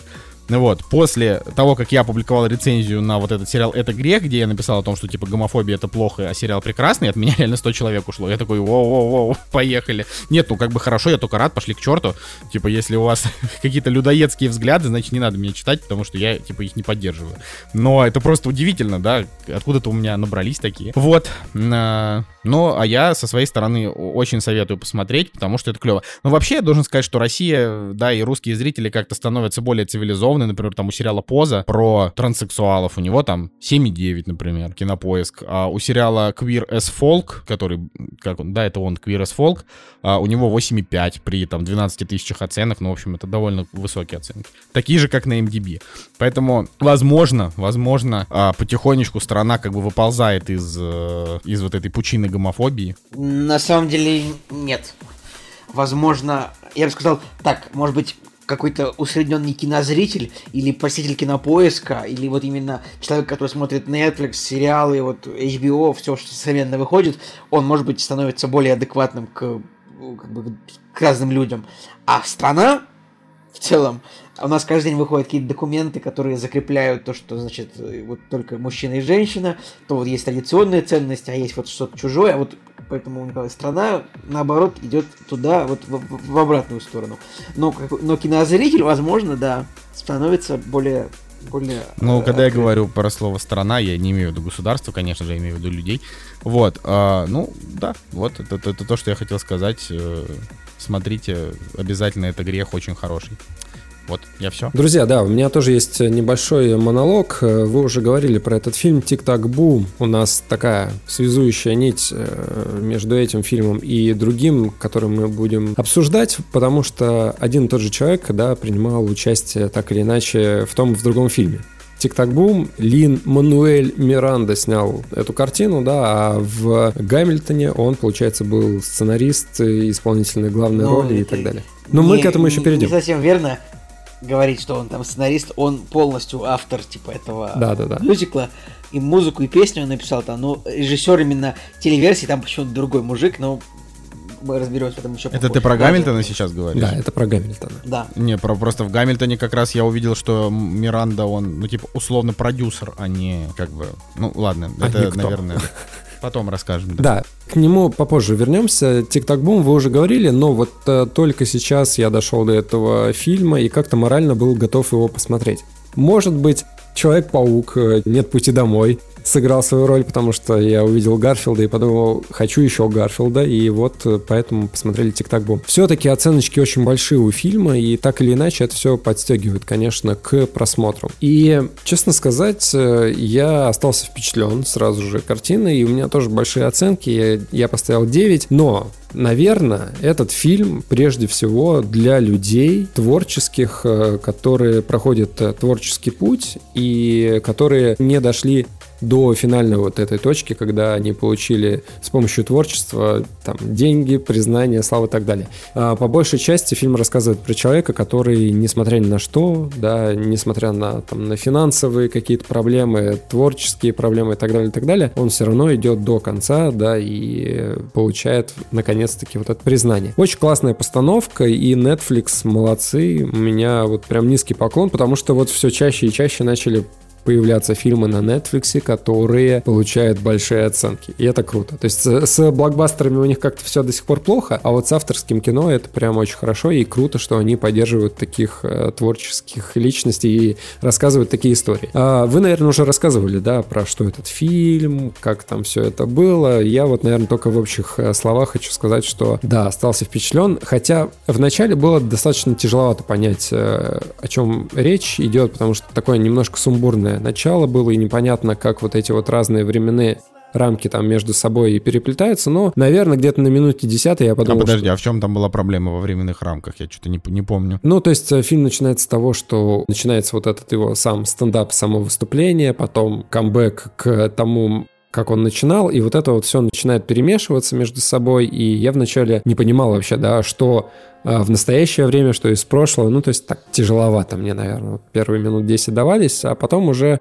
я подумал, окей, наверное, дальше я все пойму, да, так все получилось. Актеры очень крутые, все вообще. Эндрю Гарфилд в очередной раз мое сердечко покорил, и все, кто рядом с ним... Слушай, ну Эндрю, Эндрю, Галф, Эндрю Гарфилд реально, на самом деле, очень крутой чувак. Вот прям очень крутой актер он. Но это про, просто все, реально, все забыли, вот я, я хочу это кратко сказать, все забыли, что Эндрю Гарфилд это как бы не смазливый какой-то хрен с улицы, который сыграл Паука, причем хорошо сыграл Паука, а это как бы актер, который играл у Скорсезе, это актер, который играл у Мела Гибсона, ну то есть это, типа, это чувак, который, ну вот, он действительно, у него очень смазливая мордаха, но это не значит, что он плохой актер при этом, он очень э, эмоциональный. И он потихонечку, потихонечку взрослеет, становится более... Ну, ему как бы уже лицо, 38 на минуточку. И, и это пойдет ему явно на пользу, как бы, мне кажется, взросление актерское. Ну, в целом, студента может еще сыграть, потому что внешность у него такая ребяческая до сих пор осталась. А, кстати, красной линией, то, что мы с вами говорили и в предыдущем а, монологе Николая про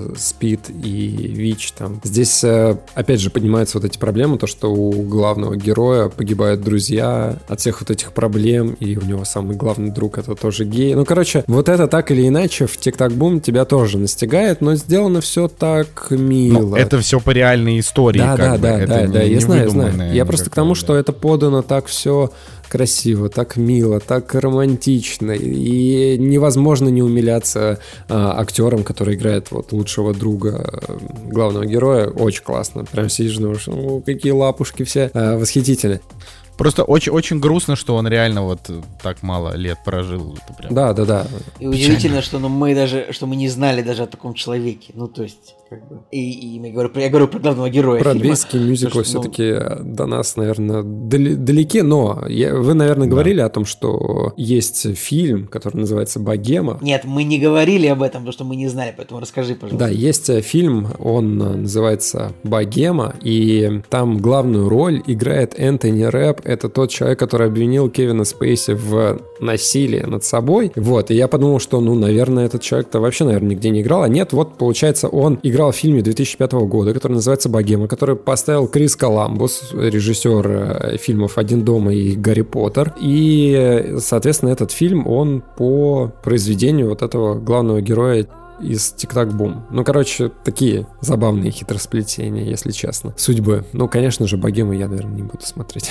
Хотя оценки 7,2, наверное, нормально. Вот, ну, в общем, в итоге поставил э, Тик-Так Бум 9. И как бы там такой посыл, да, все равно, то, что это становление вот творческой личности, и там песни еще сами в самом начале, они такие просто вот про все окружение. Но настроение, которое они задают, это круто. Ритм, где люди начинают подпевать друг другу, и это классно. И в конце финальная вот такая вот песня на пианино, грустная. Наверное, вот-вот сейчас спущу слезу. То есть в эмоциональном плане Тик-Так Бум очень крутой. Фильм заканчивается и становится вот просто как-то нереально грустно. От э, увиденного, от э, того, что вот так вот действительно талантливого человека, который идет до конца, к своей мечте, вот у него так э, случается в жизни, да, и он погибает. Но зато вот какое наследие осталось, и его, конечно, приятно смотреть, э, приятно слушать. Так что вот, э, Тик-Так Бум 9 из 10. Если вы с прошлого раза еще не смогли посмотреть фильм, да, вам его плохо разрекламировали, ребята, которые, да, Николай, Николай, то вот вам еще мое подтверждение того, что Тик-Так Бум Ну, это нет, топчик. Я это самое. Я его прям. Я за него топил. Я же даже сказал, что это, по моему мнению, лучший, один из лучших фильмов прошлого года, просто потому что да, им- именно эмоционально он так классно мне зашел. Может тоже девяточку поставить, даже не знаю. Что-то я просто стал, я стал жадный на девятке очень сильно. Типа, Ну и вот смотрите, прям вот получается, восемь. Эндрю Гарфилду дали лучшую мужскую роль в комедии или мюзикле «Золотой глобус», а теперь я думаю, почему же дали э, «Вестсайдская история», а не «Тик-так бум»? Потому что, ну, все-таки, если два этих мюзикла сравнивать, они абсолютно разные, то есть это «Тик-так бум» — это такая камерная история, приятная, да, а «Вестсайдская история» — это вот прям реально, наверное, блокбастер в мире мюзиклов. Но вот по моему личному ощущению, конечно, да, не так важен размер, сколько содержание. И эмоциональный вот этот взрыв. «Тик-так-бум» в этом плане, конечно, выигрывает у «Вестсайдской истории». Хотя история тоже очень красивая, там и песни классные, все замечательно. Ну, просто вот личные приоритеты отдаю Гарфилду и команде, которая причастна к, к этой картине. Все так, все так. Ну, то есть я, я по-прежнему, я хочу сказать, что я по-прежнему считаю, что, ну, вернее, я считаю, что это, это хороший мюзикл, который просто не мое, потому что, ну, потому что я не фанат мюзиклов. Э, это, кстати, да, важно для последующего обсуждения. Как бы я поставил Тик-Так-Буму 7, с, прекра... ну, с пониманием, что вот как бы я и Ла Ла Ленду ставил тоже 7, то есть я не фанат вот, эт- вот этих всех вот как бы песен о том, что происходит сейчас вокруг меня. Типа, я встал, проснулся, понял, что я грущу, о, как же мне найти свою музу? Вот это вот. Ну, короче, да. Но при этом я, я говорю, я прекрасно понимаю, что Тик-Так-Бум это хит, который полюбят вот буквально все, кроме меня. Я буду сидеть как Гринч, э, истекаться желчью, а все остальные будут его любить. То есть это просто... А мне кажется, что наоборот он пройдет достаточно. Ну, то есть он прошел. Мне кажется, что вот он. Да, он прошел, да, не, не особо замеченным. Но Незаметно. я еще раз хочу повторить о том, что это реально фильм, по большей части, для творческих людей, которые, неважно кто, музыканты, художники, режиссеры, операторы, там, фотографы или так далее, да, которые вот стремятся к своей какой-то не знаю, может быть, славе, успеху или так далее, но вот по каким-то причинам не доходят до точки, когда вот это им приносит э, что-то, да, какие-то дивиденды. И как важно, наверное, не остановиться и, может быть, попробовать еще, даже несмотря на то, что там тебя девушка бросает, у тебя нет денег. Вот просто приятно со стороны посмотреть, да, вот про внутренний настрой, как важно бороться до конца и идти до конца к своей мечте. Вот в этом плане это, конечно, очень круто, это мотивирующая такая картина. Помните, у нас была какая-то подборка мотивирующих картин, когда мы там э, какие-то такие похожие фильмы э, рассказывали. Вот его, Тик-Так-Бум, можно в эту подборочку включить, наверное, без зазрения совести. Я согласен. Там все равно да. финальная мотивация там очень фрустрирующая у, у- у- у него. Не, ну как бы там, там вообще очень, очень неоднозначная концовка. Простите, у меня тут немножко звук может скакать, потому что я настраиваю. Очень неоднозначная концовка у него, которая как бы непонятно вообще, что она должна дать зрителю, но... Да, но, но ок. Вот, ну ладно, я думаю, что поедем мы дальше. И хорошо, в принципе, что еще раз вспомнили Тик-Так Бум, потому что это мюзикл э, такого голливудского деятеля, как Лин Мануэль Миранда. Я даже не знаю, как его назвать, кто он композитор, режиссер, актер. У него, э, в общем, достаточно всеобъемлющая карьера. И следующий фильм, который мы обсудим, я начну, потому что я сейчас меньше говорил. Вот, э, нам, у нас заказали на Boosty, тоже вот есть, опять же, напоминаем услуга, что можно за определенную сумму денег купить у нас фильм, который мы посмотрим и расскажем. Э, я вот сейчас боюсь неправильно прочитать фамилию э, заказавшего человека. Алексей, э, ну, в общем, скажу Алексей Р, чтобы точно, потому что, ну, там две буквы непонятно как читаются. Я не совсем идиот, я могу это пытаться прочитать, но ошибиться будет обидно, поэтому просто Алексей Р. А, приветствую, кактус. Подарок девушке на день рождения. Вот, вы понимаете? Даже можно вот в подарок заказать, чтобы мы обсудили какой-то фильм, который вот интересен а, из ваших близких. У моей девушки Оли 7 января день рождения, она слушает подкаст уже больше двух лет. Было бы круто, если вы втроем посмотрели один из любимых мюзиклов «Гамильтон». Надеюсь, Николай Солнышко не очень будет страдать. Это мюзикл, но все же рэп-мюзикл об одном из основателей США, в том виде, в котором они сейчас, Александре Гамильтон. И надеюсь, он вдохновит вас углубиться в историю Штатов. Лин Мануэль Миранда прекрасен. Ну, Опять же, извинимся, к 7 января мы не успели. Наверное, постфактум можем поздравить э, э, с днем рождения э, слушательницу. И вот этот мюзикл мы сейчас обсудим. Ну, я даже не знаю. Вот, давайте... Но все так, э, вот то, что человек написал, на самом деле слово в слово правда. То есть э, Николай Солнышко не очень э, любит мюзиклы, постоянно страдает, но так как это рэп-мюзикл, в принципе, ему зашло. Ну и в целом про историю Америки. Там А ты чё, а ты чё портишь этот, как это, интригу-то вообще, я не понимаю. Спойлеры? Вот, так вот, э, так вот, а, Лин Мануэль Миранда, значит, это э, такой человек интересный. Он как бы и актер, и, и композитор. То есть у него есть несколько номинаций там на премию Оскар за лучшую песню. Там в мультфильме Моана, например, у него есть номинация за Оскар. Есть номинация где-то за лучшую, лучшую мужскую роль второго плана в фильме Мэри Поппинс. А, но вот, значит, если посмотреть списки самых богатых голливудских деятелей, там типа за 20-21 год, в них будет Лин Мануэль Миранда, то есть, э, и я сначала не понял, откуда он там взялся, он там типа Райан Рейнольдс, Дуэйн Джонсон, Лин Мануэль Миранда такой, а почему этот человек такой богатый, что он снял? Вот, и для русского зрителя это было бы не очевидно, но Мануэль, Лин Мануэль, Блин, Мануэль Миранда говорит неправильно, потому что это имя Лин Дефис Мануэль, а Миранда это фамилия. Но в 2015 году Лин Мануэль Миранда написал мюзикл, который называется «Гамильтон». Он сначала был представлен где-то вне Бродвея, потом попал на Бродвей, потом получил кучу премий. Вот какие премии могут получать мюзиклы?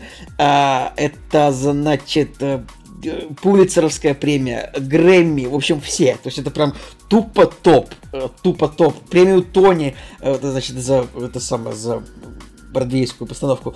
В общем, в 15 году началось, в 15, 16, 17 годах, в общем, мюзикл Гамильтон, он прошел по всей Америке, и сейчас, например, он тоже он в Лондоне есть, в разных городах. А, я тоже я читал некоторую историю по этому поводу, почему он так долго добирался до... В 2020 году мюзикл появился на Disney+. Изначально он должен был в кино пойти, но как бы из-за ковида все-таки решили выпустить для Disney+. Ну, это как бы это Disney, значит, заказал это. И почему 5 лет прошло между появлением обычной постановки и киноверсии? Вот так вот, потому что создатель мюзикла, сам Мануэль Миранда, он говорил, что ну, вот я бы хотел, чтобы как можно больше э, Гамильтон можно было посмотреть только театре, только на театральной постановке. И это вообще, конечно, очень интересно. Даже заходил на сайт посмотреть, можно ли сейчас купить билеты. Да, можно. Весь февраль, как бы весь март можно, значит, сходить на Бродвей, можно сходить в Лондоне, а, в Чикаго, если не ошибаюсь, может, в Лос-Анджелесе. Короче, везде. Билет там где-то везде стоит там от 200 там, до 500-600 долларов за, значит, за 149 долларов, значит, можно в последнем ряду билеты купить. И я даже читал, что, ну, критиковали многие Лина Мануэля Миранду за то, что э, дорого билеты стоят. Он ответил, ну, вообще-то каждый день проводится лотерея, а, где там где-то разыгрывается типа по 5-10 билетов во второй ряд за 10 долларов. Как вам такая история, ребят? Так. Вообще интересно, конечно.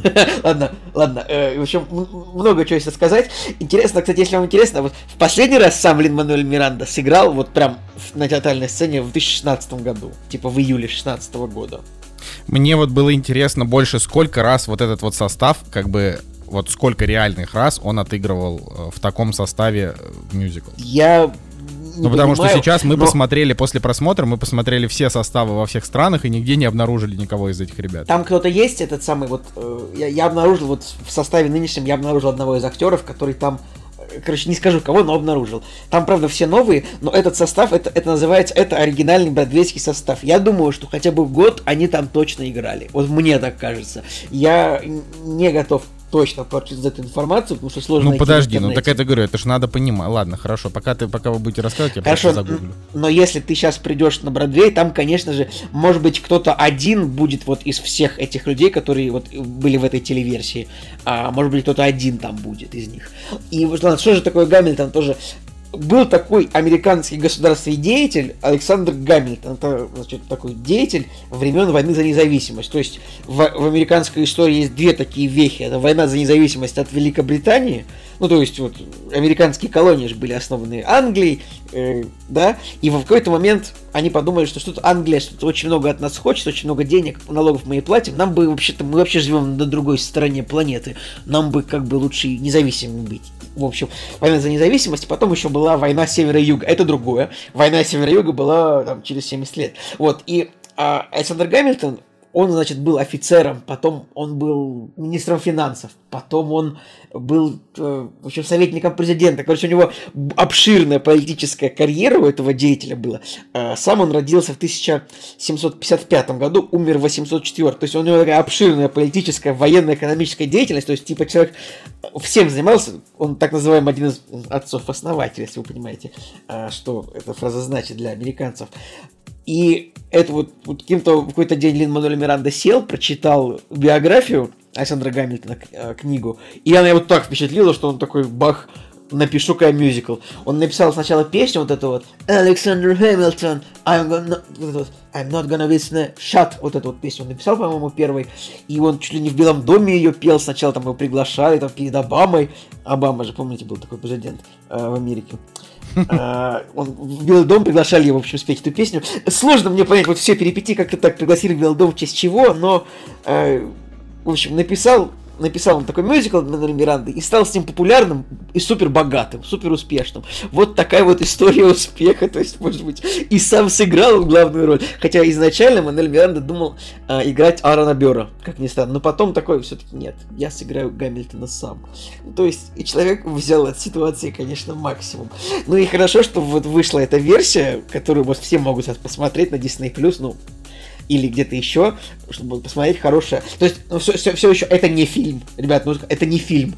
Это именно хорошо записанная бродвейская постановка. То есть, ну, это просто как бы, как бы спектакль. Записанная. Вот, да. По-русски объясни. Это просто хорошо, хорошая запись спектакля, да, не, не более это того. великолепная запись спектакля.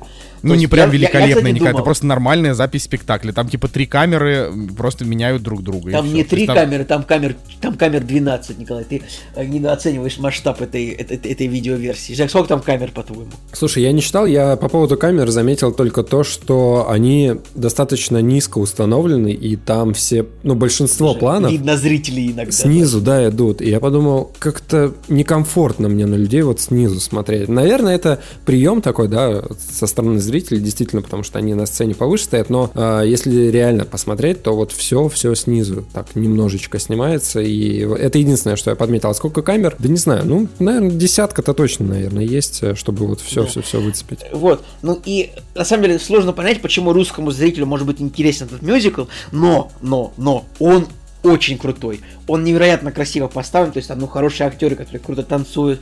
Там нет каких-то прям супер спецэффектов, каких-то смен декораций, но актеры супер, песни классные, то есть там прям, сколько там, где-то 40 песен, мюзикл идет 155 минут примерно, там написано для него куча песен, два акта, то есть мюзикл, он э, охватывает всю жизнь Александра Гамильтона, которая супер долго была, то есть человек сначала был э, приехал, значит, он родился где-то на Карибских островах, потом приехал в Америку учиться, потом был военным, был военным офицером, потом э, министром финансов, потом, ну, в общем, это не то, чтобы это спойлеры, просто очень-очень большая карьера была, жизнь очень интересная. Человек, хотя умер в 47 лет, э, очень интересная была жизнь у человека, невероятно. И как бы мюзикл, он как бы всю жизнь охватывает, там, и любовь у него, и какие-то интриги, измены, политические игры, там, Джордж Вашингтон, Томас Джефферсон, все персонажи, тоже, особенность этого мюзикла, потому что это, это рэп-мюзикл, то есть там прям очень мало белых артистов, ну, белокожих, там в основном всех играют либо какие-то э, с латинскими корнями герои, либо чернокожие. Там есть, конечно, только а, во всех постановках только есть великолепный король Англии Георг Георг III, которого играет актер, которого я, черт возьми, не могу запомнить, как его зовут, но он играл в сериалах, а, в сериале «Охотник за разумом» и «Матрица воскрешения». И он прям э, играет по этому классную песню. Как же зовут этого актера? Его зовут Джонатан Гроф. Он, кстати, открытый гей. Но это, наверное, не важно. Э, в общем, друзья, я, мне понравилось. То есть, может быть, долгий мюзикл, может быть, его не, не получится посмотреть в один присест у вас, если вы начнете его смотреть, но вы постарайтесь, потому что много хороших песен, которые потом в плейлисте, там, я две сейчас добавил, наверное, еще переслушаю, может, добавлю побольше. Там еще интересно то, что они постоянно снова обыгрываются, потому что там как-то герои постоянно оказываются в одних и тех же ситуациях, и там песни проигрываются те же самые, но с заменой пары строчек, это очень, очень интересный прием, мне понравилось. Вот, ну и как бы тема мюзиклов у нас продолжается. Сейчас ребятки все Типа тебе скажут. понравилось, что они, что у каждого персонажа есть какая-то своя, а, типа, текстовая тема, да, которая... Не, которая я не то чтобы... Там много раз, э, вот, например, начинается песня, где он поет I won't miss my shot, то есть, типа, я не, я не упущу свой шанс, и там это поется в начале, в середине и в конце. Э, и с разными контекстами. Потом вот эта вот песня про э, In the Room Where It Happens, комната, в которой все произошло. Так я, я же тебе сейчас именно это и говорю, что у каждого есть какая-то своя музыкальная. То есть, например, у его, у его жены, э, у нее как бы музыкальная тема это про то, что типа а, оглянись, типа здесь есть все, что тебе нужно. У него это то, что он не упустит свой шанс. У его друга э, типа постоянные, значит, вот э, сет, сетование на тему того, что вот у Гамильтона все получается, у, там, у Бера. Ну вот. Ну, конечно, всех просто просто переиграл Джонатан Гроф, конечно, потому что он просто, ну, просто да. прекрасен, просто прекрасен. Мне единственное, мне, наверное, я скажу так, мне не очень нравится вокал самого Лина Мануэля Миранды. Вот мне показалось, что у него какой-то такой голос какой-то Ну, он И по- просто и- не, запом- не запоминающийся, просто голос как голос. Да. Да. Ну, давайте, вот что, что вы думаете? Блин, конечно, Джонатан Гроф крутой, но, конечно, очень слюнявый. Нужно было что-то что ему сделать с этим. Не, ну блин, чувак, э, как бы может тебе. Знаешь, может быть, это давай, Жень. специально сделано, чтобы еще больше э, выставить в дурном свете английского короля. Вполне- Так что, ну, как бы да, тут э, можно на это списать. Ну ладно, давайте, может быть, я тогда перехвачу. Очень круто. Мюзикл, который реально дает э, такое представление о зарождении Америки как государства, как они обрели свою силу, вот эти вот э, финансовые банковские схемы, как у них там э, произошло отделение от этих английских колоний и так далее, и так далее. То есть это действительно история основания Америки с помощью мюзикла и вот через вот эту персону Александра Гамильтона. Очень классно. Для меня мюзикл яркий, красочный, с невероятными художественными приемами, которые меня поразили в этом мюзикле больше всего. То есть то, как они преподносят некоторые сцены, например, вот этот крутящийся пол, очень классно. Потом там был прием с перемоткой, и когда с другой стороны, там, с другого персонажа показали одну и ту же ситуацию, очень круто. И вот таких вот приемов художественных, которые режиссер там, да, и создатель находили и сделали в этом мюзикле, в этом произведении, их очень много, и они все очень классные. То есть у тебя вроде бы одно пространство, но так как все сменяется, как они двигаются, как они из одного состояния перетекают в другое, это прям реально классно, и за этим интересно смотреть. Для меня, наверное, единственный минус был это то, что очень долго идет э, произведение. Я, наверное, раз 5 или 6, наверное, ставил на паузу, чтобы пойти чайку налить, э, куда-нибудь сходить, э, дух перевести и так далее, потому что Блин, Женя, ну идет всего 2 2.35. а я не знаю, вот такое, ну просто бывает ощущение, что произведение очень долго идет, и поэтому даже идя час, да, какой-нибудь, все равно может быть другое ощущение времени. Поэтому я вот так вот послушал, поставил Ну на вот, паузу. вот я, я на полсекунды перебью. Вот для меня, например, э, два часа тик-так-бума, вот они для меня были просто чудовищным мучением, как будто часа 4. А вот Гамильтон 2.40, это просто, не знаю, 10 из Вот, а у 10. меня наоборот было. Я, конечно, от э, такого количества песен, на самом деле, под конец немножко даже подустал. То есть э, они все поют, поют, поют, поют, поют. Чтобы вы понимали, тик-так-бум, там песни перемежаются с актерской игрой, и Так Ну да, такого количества Потому что тик-так-бум это киномюзикл, он как Ла Ла Ленд. Ну, Блин, а вы знаете, ребят, я вообще, я вообще думал, ну, так, издалека, я думал, что Гамильтон это будет фильм. Ну, то есть, я знал, что есть типа мюзикл, но я думал, вот эта версия 20 года, я думал, что это прям кино, как, ну Nope. вот, да. Вот как бы когда давно, там уже, когда я уже понял, что это не кино, ну, какой-то был, был момент, когда я надеялся, что это фильм. Я, я, э, посмотрев фильм, мне показалось, во-первых, это очень круто, во-вторых, я подумал, блин, а какой мог бы быть хороший художественный фильм? Ну, то есть, это был бы фильм, это был бы мюзикл, но это Ну, был подожди, бы фильм, еще типа, как, как, типа лет. как отверженные. Типа, ну, возможно, типа, там с каким-нибудь бюджетом, там, типа, 150 миллионов долларов, там, это война англичан, тут Ну, как плывет отверженные корабль. Юго, да. Значит, да, как, как отверженный именно. Плывет корабль, на нем стоит король Англии и поет You'll be back, back to me. Ну, представляете, сколько там всего этого можно было бы просто, ну, сделать вот именно в рамках дорогой кинопостановки. Мне кажется, это было бы очень круто. Но я не знаю, наверное, после выхода этого, наверное, уже таких планов нет, да и не было. Слушай, а мне кажется, наоборот, они сделают. Пройдет лет 10, доберутся до этого и поставят фильм, потому что, судя по популярности, да, очень популярное произведение, поэтому все возможно, наверное. Ну ладно, возвращаясь к ощущениям, да, я под конец немножко устал, хотя мне все нравилось, но я уже от этого количества песен такой, господи, мне вот реально какой-то брейк нужен был. Но там сами композиции, они сделаны немножко в разных таких жанрах, поэтому устать, наверное, тяжело. Здесь именно, наверное, вот внутреннее состояние и вообще отношение к э, направлению музыки, потому что, ну, вот мне речитатив может быть... Я хотел, ты говори, говори, просто я нашел одну вещь. Ты когда закончишь, я скажу сейчас тоже, что нашел интересную эту информацию. Вот, э, мне, может быть, просто речитатив, как э, сама подача материала не очень нравится или там не так близка, наверное, как другие жанры, поэтому я уже и под конец такой, о господи, вот. Но партии, которые исполнены, особенно женские, вот почему-то женские мне больше всего понравились, особенно сестра жены Гамильтона, она прям разрывала. You will never be satisfied. I will never be satisfied. Да, очень классно. Она, кстати, Николай, она, кстати, играла, она, кстати, играла в сериале «Необыкновенный плейлист Зои», который ты собираешься смотреть. Она там играла буквально в паре серий. Ну, типа, это вот... Короче, из этого состава там есть даже вот несколько актеров, которых где-то можно увидеть, в том числе вот эта девушка. Да, она ну, я раз уж, раз уж раз уж тоже сказал Николай, я, например, э, вот э, про Тик-Так Бум сегодня там для телеграм-канала писал текст. А, и я обнаружил несколько актеров, э, собственно, из Гамильтона, вот из оригинального состава в, в Тик-Так Бум. Ну, то есть помимо того, что Мануэль Миранда снял Тик-Так Бум тоже, а, например, чувак, который играл Джорджа Вашингтона, ну, пел его, исполнял его партию. Кристофер Нил Джексон, но он не чернокожий, он... Подожди, а, не Вашингтон, я, я с Джефферсон, да, Вашингтон. Угу. Да, он как бы, блин, я даже не знаю, но он такой просто чуть-чуть темный. ну, короче, вот Кристофер Нил Джексон. А, латинский вот, у него корни. Он, он, он там, значит, играет, потом девушка, которая играет э, вот его жену, она тоже появляется в, в Тик-Так-Буме, там, на короткую роль. А, и, по-моему, та, которая как раз вот э, сестра старшая, которая Рене Голдсбери, да, ее, по-моему, зовут. Да, я проверил, вот она.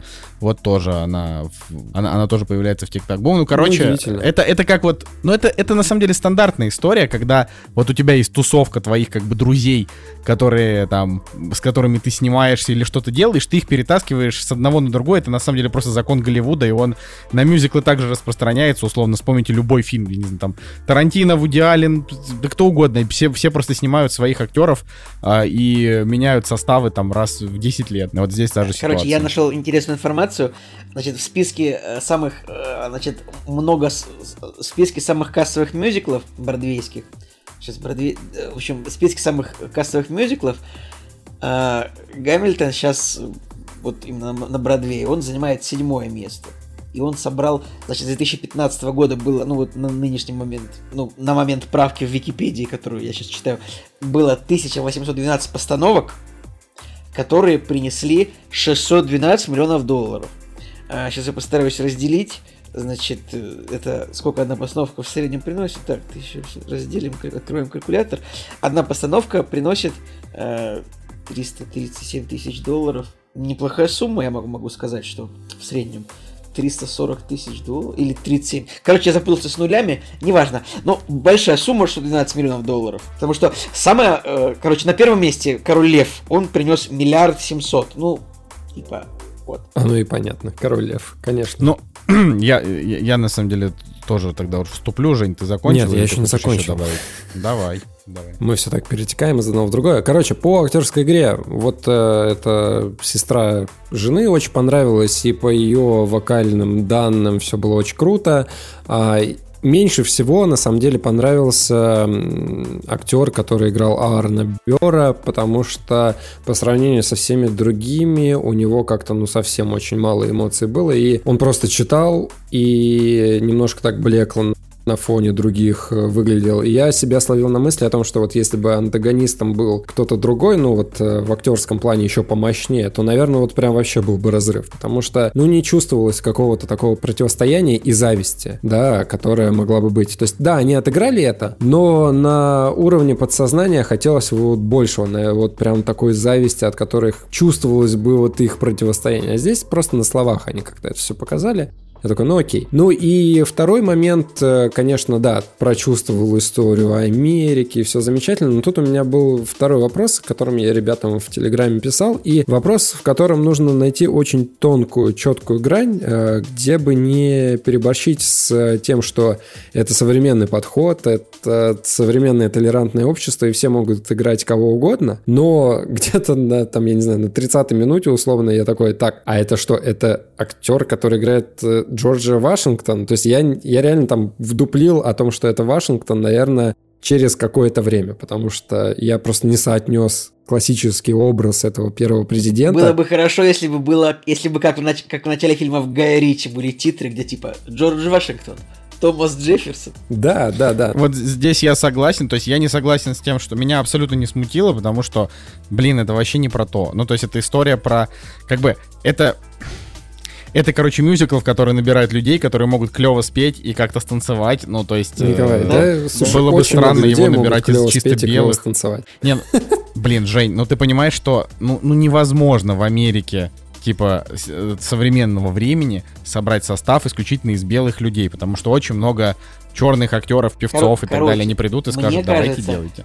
Что Это если ты невозможно. придешь в любой, если ты в Америке придешь в любой танцевальный класс, рэп, это R&B, та- любой вокальный класс, там больше половины будет как бы чернокожих и ла- латиноамериканцев. Просто потому что исторически они больше любят, мне кажется, ну типа петь и танцевать. Это без расизма, это так и есть. Окей, да. Я поэтому говорю, что здесь очень такая тонкая грань, э, которую нужно определить. То есть, да, я понимаю, что это творческий подход, это творческое воображение, воплощение, да, режиссера, создателей и все прочее. Конечно, любой человек может быть э, кем угодно, да, но все равно, вот э, поймите меня правильно, у меня складывается впечатление о том, что это исторический мюзикл, который рассказывает историю становления страны. И там есть реальные действующие лица, и я, значит, вникаю в эту историю, познаю, как все это происходило. И весь свет, э, который там э, представлен, все эти президенты и э, бунтари и так далее, это все чернокожие, темнокожие актеры. И у меня складывается впечатление, еще раз, без претензий, просто это вот складывается впечатление о том, что бунт, вот этот вот, э,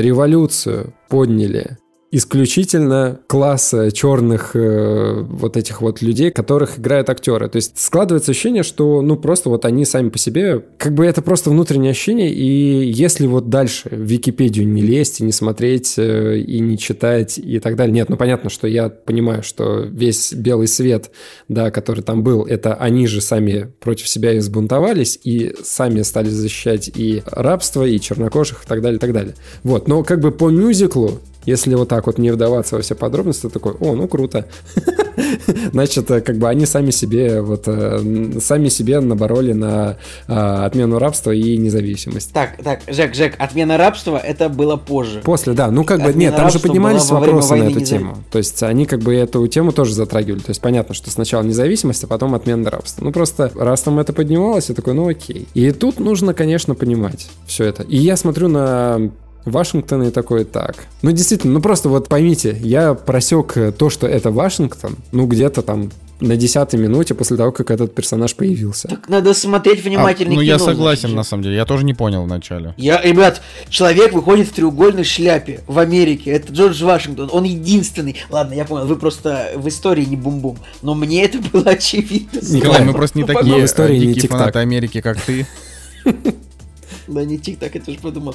Блин, ну в треуголке в Америке кто может выйти? Джордж Вашингтон. Да, ребят. Ну, вот Но это- история классная. Вот э, сама история по себе очень приятная. И еще раз, я уже заканчиваю к тому, что про саму личность, про то, какие он э, делал действия, какие совершал поступки, ошибки, как он их исправлял, ну то есть как э, преодолевал все эти трудности, невзгоды и так далее. Очень интересно смотреть. И здесь же есть еще второй подтекст. Появляется его жена, которая его прощает, да, вот э, этого Гамильтона, она его прощает, и на самом деле она вот эту историю его сохраняет и передает потомкам, она же поставила там памятник ему и вот собрала все письма, собрала все его рукописи, не сожгла там или еще что-то. То есть благодаря ей, да, вот эта история человека сохрани- сохранилась. По, по- по поводу жены Гамильтона невероятная история. А, вот, короче, Гамильтон умер в 47. Вы, может, не знаю, внимательно, невнимательно смотрели, но она говорит, что она прожила еще 50 лет после него. Она об этом говорила в мюзикле. Ну, это- она это, умерла в... Она умерла в возрасте 90... Это правда. Она А, умерла правда? в возрасте 97 лет. Можете себе представить, чтобы кто-то в 1854 году дожил до 100 лет. Вот с, с тем уровнем медицины, я не знаю, здравоохранения, еды. Там, я не знаю. Вообще можете представить? Да, это круто. я такой, 97, как это вообще возможно?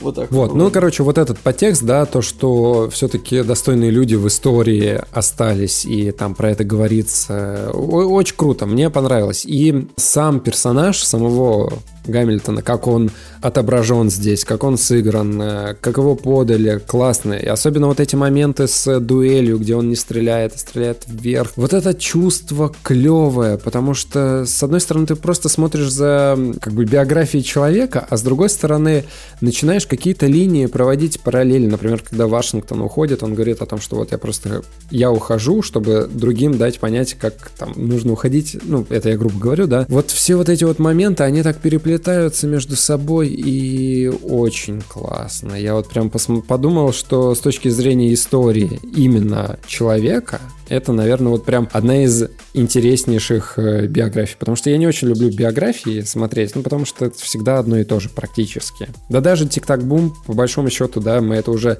300 тысяч раз видели, где человек просто до конца борется, несмотря ни на что. Все одно. Да, но здесь э, именно в контексте времени, того, как это подано, какие там были э, соратники, какое было окружение, очень классно. И в итоге я поставил Гамильтону Наверное, что я ему поставил? Я ему поставил 9. Заслуженно, большая оценка, большая работа, советую. Передаю слово. Ну, в общем, что я хочу сказать? Я хочу сказать, что согласен с вами двумя. Я, короче, это потрясающая хрень, очень просто невероятно. Я вообще просто был, то есть для меня, как для человека, который мюзиклы не очень любит, для меня это было вот то самое. Я даже, по-моему, говорил в одном из прошлых выпусков, что, типа, вот, может быть, вся проблема в музыке, если будет рэп, вот. И я для меня тут просто что рэп, что R&B треки, например, там, э, треки сестер Скайлер. И, а, ну, по- понятно, что основные треки очень классные, но мне очень понравилось, когда появился Томас Джефферсон, он тоже такой дерзкий. А, и вот поначалу я думал, У него Господи... там был прям, прям грайм такой эминемовский. Да, да, да, там был, там был, э, ну, значит, и грайм, и флоу, и, и чё, и рэп батл, и вообще, ну, то есть в какой-то момент я просто, я просто, э, то есть я честно говорю, я перед телевизором, я аплодировал, как вот заканчивали сцены, я прям, вот у меня руки сами хлопали. Я смотрю, думаю, блин, ну как же это талантливо, как же это невозможно, невероятно талантливо.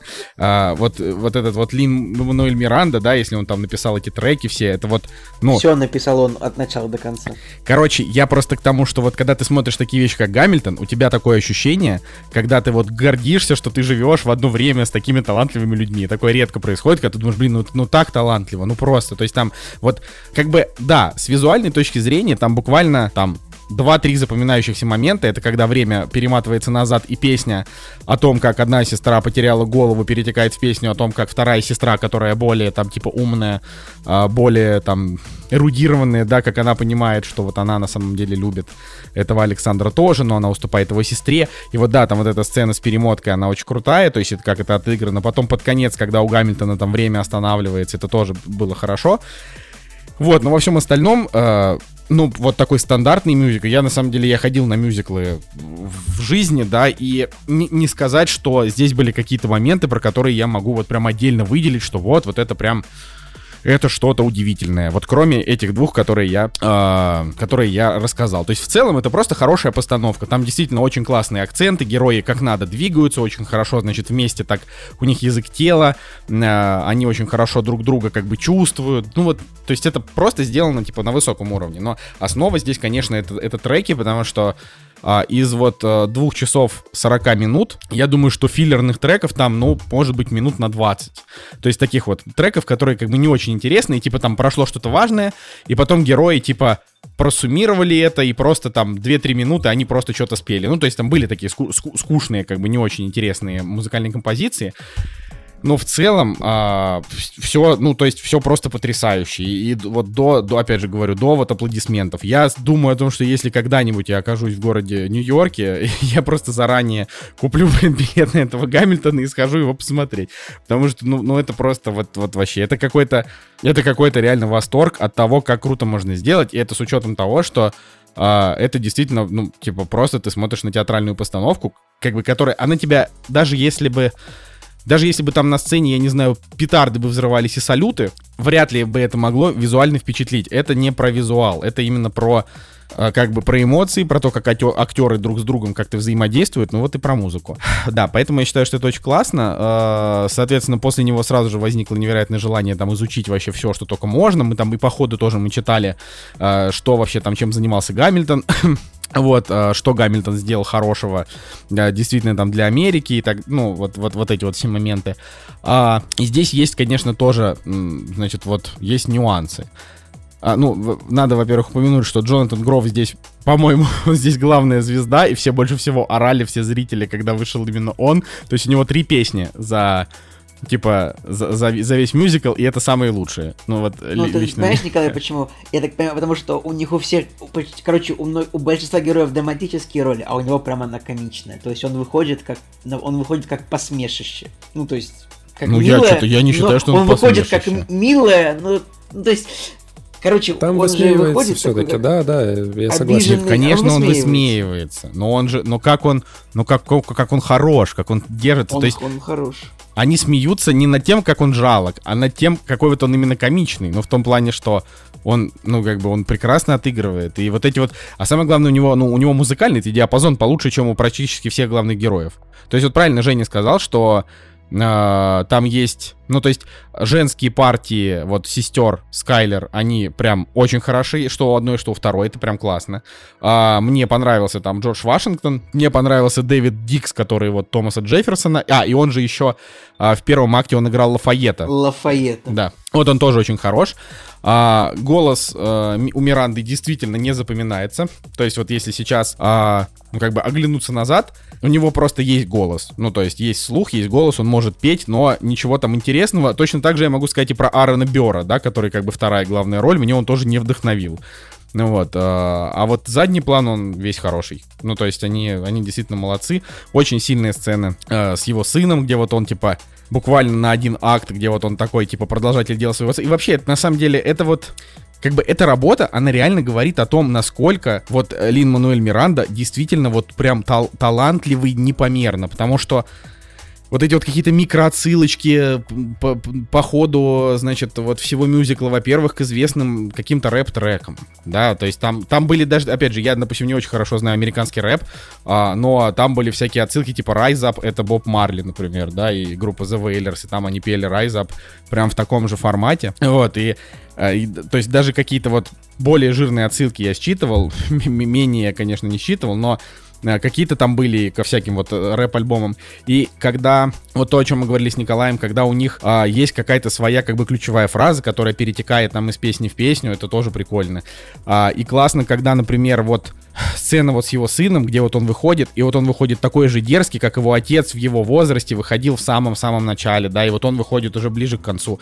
И, короче, это все, вот, это все сделано как-то, ну, вот так, что ты понимаешь, за что там премии, за что вот это все. То есть это не просто какая-то, знаете, вот поганая попса, типа кто-то вот смотрит. Ну вот как условно есть э, пример плохого популярного продукта. Например, там какие-нибудь 50 оттенков серого, да. Там это собирается, потому что домохозяйки любят порно-романы. Ну вот что-то такое. А вот Гамильтон, э, он собрал много там денег и большую аудиторию, а, а все-таки аудитория мюзиклов меньше, чем аудитория кино, да, вот это все там намного собрал просто потому, что это какое-то вот феерично крутое представление, которое не каждый день ты посмотришь. И я настолько вообще вдохновился, что я даже сегодня, вот, ну, вчера мы его посмотрели, я сегодня его даже там включил просто в плеере и послушал еще там минут 50, вот, э, подряд вообще. Это все было очень классно. Да, поэтому спасибо большое за такой бусти-подгон это, наверное, лучший. вот что был, не знаю. Ну или один из лучших. Один из лучших. Вот, и я был бы готов и заплатить за этот просмотр. Это Disney Plus, если что, э, сделали вот эту версию. Но Disney Plus в России нет, соответственно, и денег вы тоже наших не получите, дорогие Disney Plus. Вот. Э... Зато мы ну, получим вот... от Boosty. Да, да, да. Не от Boosty, а от зрителей. Да, от зрителей. Вообще, да, очень классно. И э, я когда досмотрел Гамильтон, я подумал, блин, Boosty круто, очень классные рекомендации, и все, что я смотрю в последнее время, мне все нравится. Я до сих пор вспоминаю Аркейн, да, который... А, ну, Бусти не Аркейн был, это была реклама, но все равно вот то, что приходит из... Нет, просто то, что приходит извне, мне нравится смотреть, и я такой, ну, круто. Я пока еще таких плохих фильмов по тому, что, ну, как бы нам нужно посмотреть, еще и не было за последнее время а, Мэй. Не, ну я имею в виду, что за последнее время, то есть давно-то, да, у нас были и Мэй, и этот замечательный фильм. Не, ну, ребятушки, давайте, давайте, давайте будем честны. Это как бы наш, наш выбор был а, как бы за- запустить Бусти и см- смотреть кино, поэтому И Я, выдать, допустим- выдать слушателям карт бланш на это самое. на Да, допустим, кино. я, я считаю, что там и фильм «Мы», и фильм «Переполох» это, например, были не супер, там хорошие фильмы, а, но тем не менее, как бы и там, и там, а, ну, типа, мы испытали эмоции, да, это были эмоции негодования, что тоже неплохо. Вот, ладно, я думаю, что, наверное, про Гамильтона надо заканчивать уже, и, Николай, переходи к сериалу к своему, или как считаете? Да, друзья, вот так вот. Ну, Гамильтон супер, обязательно смотрите. Может быть, постфактум что-то еще интересное, мы о нем, о нем расскажем. Может, я еще почитаю что-нибудь и э, углубимся в эту историю еще более глубоко, потому что там там, м, короче, в истории Гамильтона там, а, что интересно, то что просто сами выборы 1800 года, а, где, значит, Гамильтон помешал Арну Бьору, ну, в общем, э, стать вице... В общем, выиграть выборы, это прям, э, прям одна эта история заслуживает фильма целого, а то, что вся жизнь, как бы, это мюзикл, ну, вот так вот. Ладно, друзья. «Кактус» – подкаст о кино и не только. Ну что ж, друзья, переходим к чему-то такому а, более остросюжетному, более попкорновому, более жвачному. Расскажу вам про а, сериал, который можно посмотреть на Кинопоиске, если очень хочется. Он называется «Дежурство» или «Vigil» по-английски. А, это сериал, сразу говорю, это сериал, это сериал про убийство на подводной лодке. То есть, ну, сериал, он такой, он, он глубокий достаточно, и местами. Но когда подводная лодка подплывает на перископную глубину, нет, он, он, он становится поверхностным. Я не готовился, это я придумал 15 секунд назад, поэтому это вышло так плохо. Но в аннотации было, значит, сказано, что э, это, э, сериал это «Десант Игры Престолов» на подводную лодку, а просто потому, что здесь есть три актера из «Игры Престолов». Здесь, во-первых, здесь есть э, Роуз Лесли, это э, девушка, которая э, играла персонажа по имени Игрит, любовницу Джона Сноу в Игре престолов, соответственно, ну, она и жена Кита Харрингтона сейчас. Не знаю, женаты ли они до сих пор, у актеров все очень быстро происходит. Жень, ты, ты смотрел игру? Черт возьми, я забыл, ты смотрел игру? Конечно, конечно. Я просто, просто из-за того, что Николай Солнышко ее, это, ее, значит, Сошел с ума, вы, за- вы с Женей обсуждали каждый эпизод, а я сидел и молчал. Вот, я, ну, память, не к черту. Обалдеть. Отлично, вот, значит, ты, ты меня поймешь. что Я, вы знаете, это так сложно запомнить, кто что смотрел. Я просто, я по жизни, я никогда не мог, у меня было какое-то количество друзей, ну, вот сейчас, конечно, поменьше, но когда-то было много.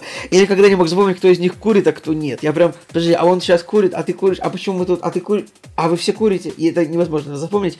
Также невозможно запомнить, кто что смотрел. Женя, прости, если тебя обидел. В общем, тут есть Роуз Лесли, которая, которая играла в «Игре престолов» Игрит и, и любовницу Джона Сноу и его жена в, в- в реальной жизни.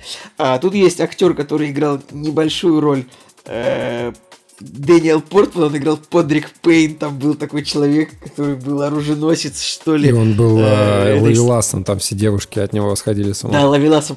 По-моему, он, он был оруженосцем леди Брианны, что-то такое там было. Лавелас, молодец, что ты запомнил его, да.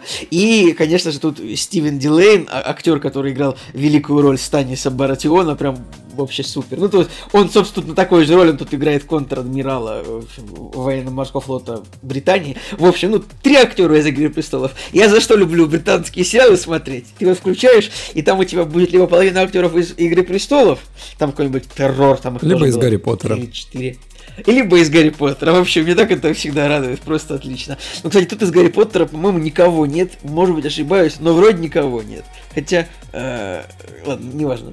Правда, нет. И, э, в общем, сериал, что же происходит? На подводной лодке происходит смерть одного из а, моряков, которые там служат. И нам как бы там это... Нам, нам это просто показывает, за что он умер. Но как бы смерть происходит, и вот, значит, с суши, ну, с земли э, вызывают, значит, детектива, женщину, чтобы она расследовала это убийство.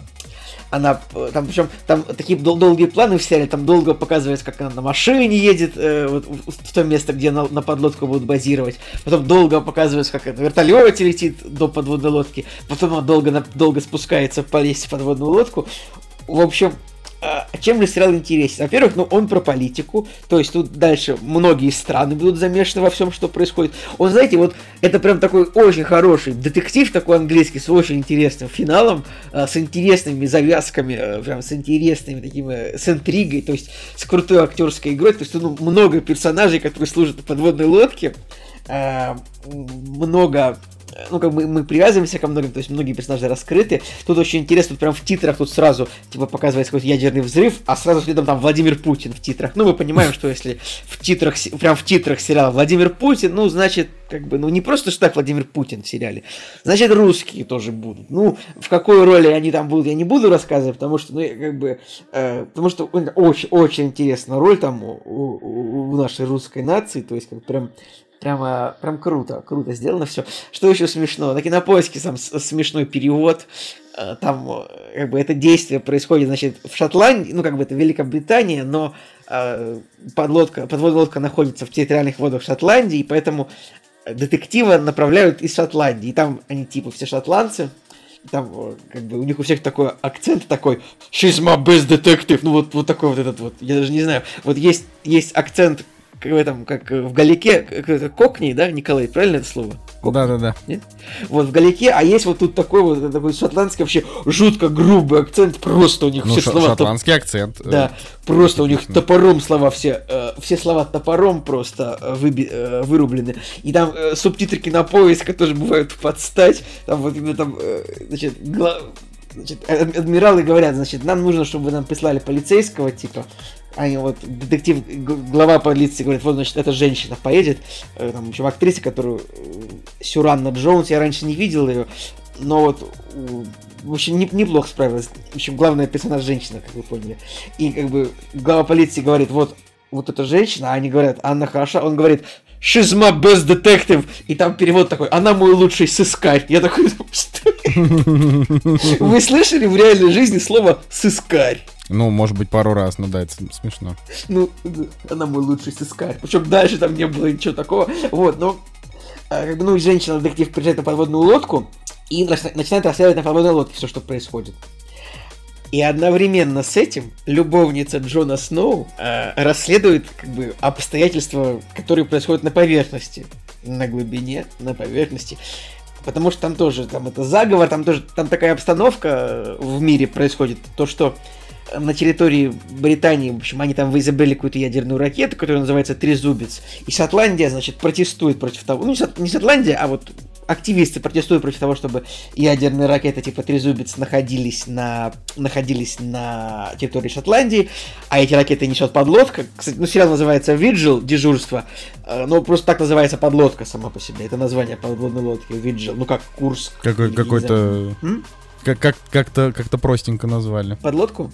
Да, бдительность. Ну, там э, бди, ну, бдитель, э, бдительность, это может быть и прилагательное, и существительное, то есть это типа бдительный. У нас тоже есть такие корабли, там типа стремительный, э, бдительный, как раз таки, вот можно погуглить, типа корабль стремительный найдете. Э, есть такие корабли в нашем военно- военно-морском флоте. И называется так эта подлодка, и так называется и сериал. Ну, в общем, есть там и активисты, которые против подлодки, есть какие-то политики, которые хотят использовать это в, своем, э, в своих интересах.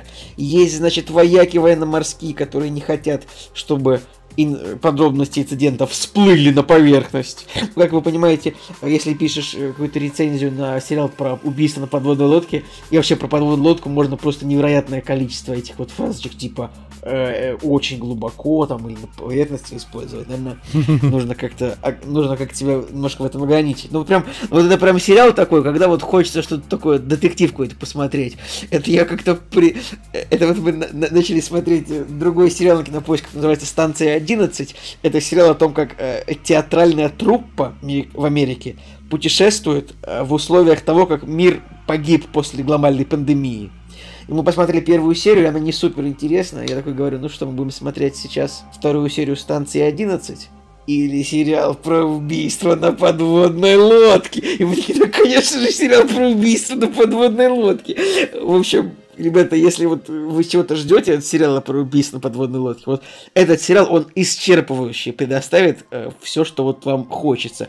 То есть, ну вот, типа сериалы там на морскую тематику, там как на корабле, там, о, задраить шлюзы, у нас пробоина, это вот тут прям, этого прям в избытке тоже какие-то ситуации на подводной лодке, что-то происходит, такие, нас преследует чужая подлодка, как они нас нашли, мы должны рапортовать на берег, ну там есть такие штуки всякие интересные.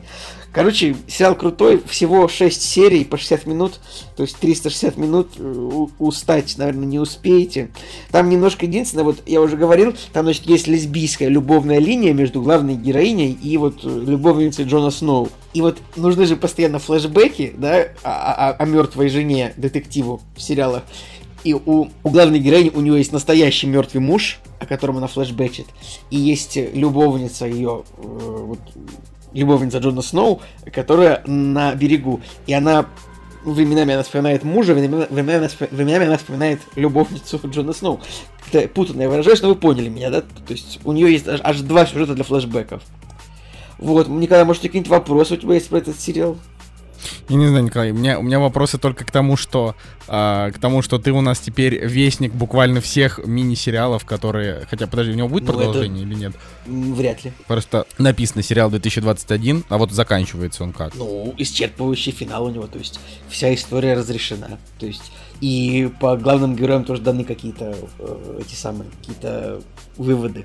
Ну, короче, он, он заканчивается без намека на продолжение. То есть было видно, что, э, ну, ты знаешь, британцы, Николай, они же снимут либо 6, либо 4 серии, либо 6, но... Ну, чаще они всего редко- 6, они- да. Ну, да, щас ну ты знаешь, что британцы стало. редко, британцы редко рассчитывают на второй сезон, мне кажется, потому что, ну, они такие, они такие ж- жлобы, что касается сериалов, ну, э, часто бывает, какой-нибудь Шерлок, Шерлок, сколько у него сезонов? Три? За 20 лет вышло три сезона Шерлока, ну это же просто жлобство. Ну, то есть ты, мо- ты можешь Ну, ждать продолжение истории где-нибудь лет через 5, да, через 7. Не, не, не надо ждать, не надо ждать продолжения, просто вот просто посмотрите сериал про убийство на подводной лодке, если вам хочется что-то захватывающее, интересное посмотреть. Там причем довольно актуально. Ну, то есть, вот, э, если вы следите за тем, за тем, что происходит в мире ну, последние годы, там, в принципе, вот очень похоже на то, что не то, чтобы там прям какие-то события пересказаны, но вот прям то, как могло бы все происходить, очень похоже, там даже мало к чему подкопаться можно так с точки зрения так фактологии какой-то, то есть прям все похоже, хорошо и прикольно. Блин, Вот, страшное дело, что- Николай. Ты смотришь столько сериалов, в последнее время они еще и неплохие. Э, мне кажется, что пора тебе заканчивать это делать, потому что люди не Почему? успевают смотреть. Ну, да, ну ты же понимаешь, что я смотрю сериалы ради того, чтобы получить удовольствие самостоятельно. А надо ради людей. Да. Но я вот так, я так могу сказать. Это все звучит, конечно, интересно, но я уже просто все. Я типа в Не, какой-то я не момент я буду словил тебя- уже панику на Не-не-не. тему того, чтобы Николай, на тему Николай, того, я не чтобы буду смотреть тебя- вообще что-то новое. Я не буду тебя заставлять смотреть дежурство, потому что, ну, это, это такой сериал для тех, кто хочет посмотреть сериал про убийство на подводной лодке. Вот Я его бы, совершенно конечно, точно посмотрит Настя, которая будет монтировать этот выпуск, потому что она такие сериалы очень любит. Это, вот типа сто процентов. Настя его посмотрит, это потому что как бы Настя вообще никогда не пропускает такие истории. Если она его уже и так не посмотрела. ну вот, От тебя э, бы я хотел, чтобы ты посмотрел что-нибудь великое, вроде «Оставленных», например. Ну, ладно, как будет у тебя возможность, желание. Когда-нибудь, да. Да, мне надо Да. допройти диско Элизиум. Вот, да. Хорошо. Ладно. Хорошо, ну что, ребята, я думаю, можем на сегодня закончить, в принципе. Да, Да, Евгений, ты, ты как? Ты, ты опять это, уплыл на подводной лодке, да. в облака? Да. А, но я в целом, просто чтобы подытожить наш замечательный выпуск, все, что мы сегодня рассказали, все классно. Что Тик-Так Бум, что Гамильтон, что вот сериал Николая, поэтому есть что выбрать, обязательно смотрите, пишите нам в комментариях вообще, что думаете, вот, э, так сказать, Продолжайте порадуйте оставлять, стариков. пожалуйста, отзывы на нас. Везде, где можно. Даже если вам не нравится смех Николая Цигулиева, мое занудство и Женин бархатный голос, все равно оставляйте. Вот. А, а с вами был Николай Солнышко Николай Цугулиев. Евгений Москвин. и Кактус Подкаст. Лучший из подкастов, по мнению его ведущих. Всем пока. You say the price of my love is not a price that you're willing to pay. You cry in your tea, which you hurl in the sea when you see me go by. Why so sad? Remember, we made an arrangement when you went away. Now you're making me mad. Remember, despite our estrangement, I'm your man. You'll be back, soon you'll see. You remember you belong to me.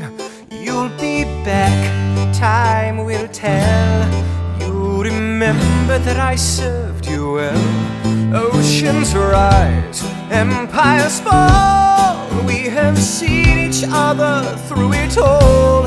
And when push comes to shove, I will send a fully armed battalion to remind you of my love. Da da da da da. Da da da da da ya, da da da da da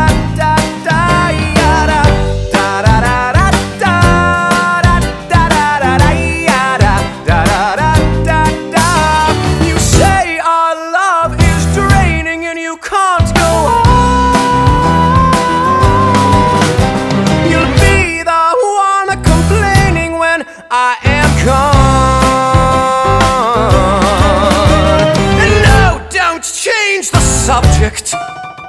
Cause you're my favorite subject.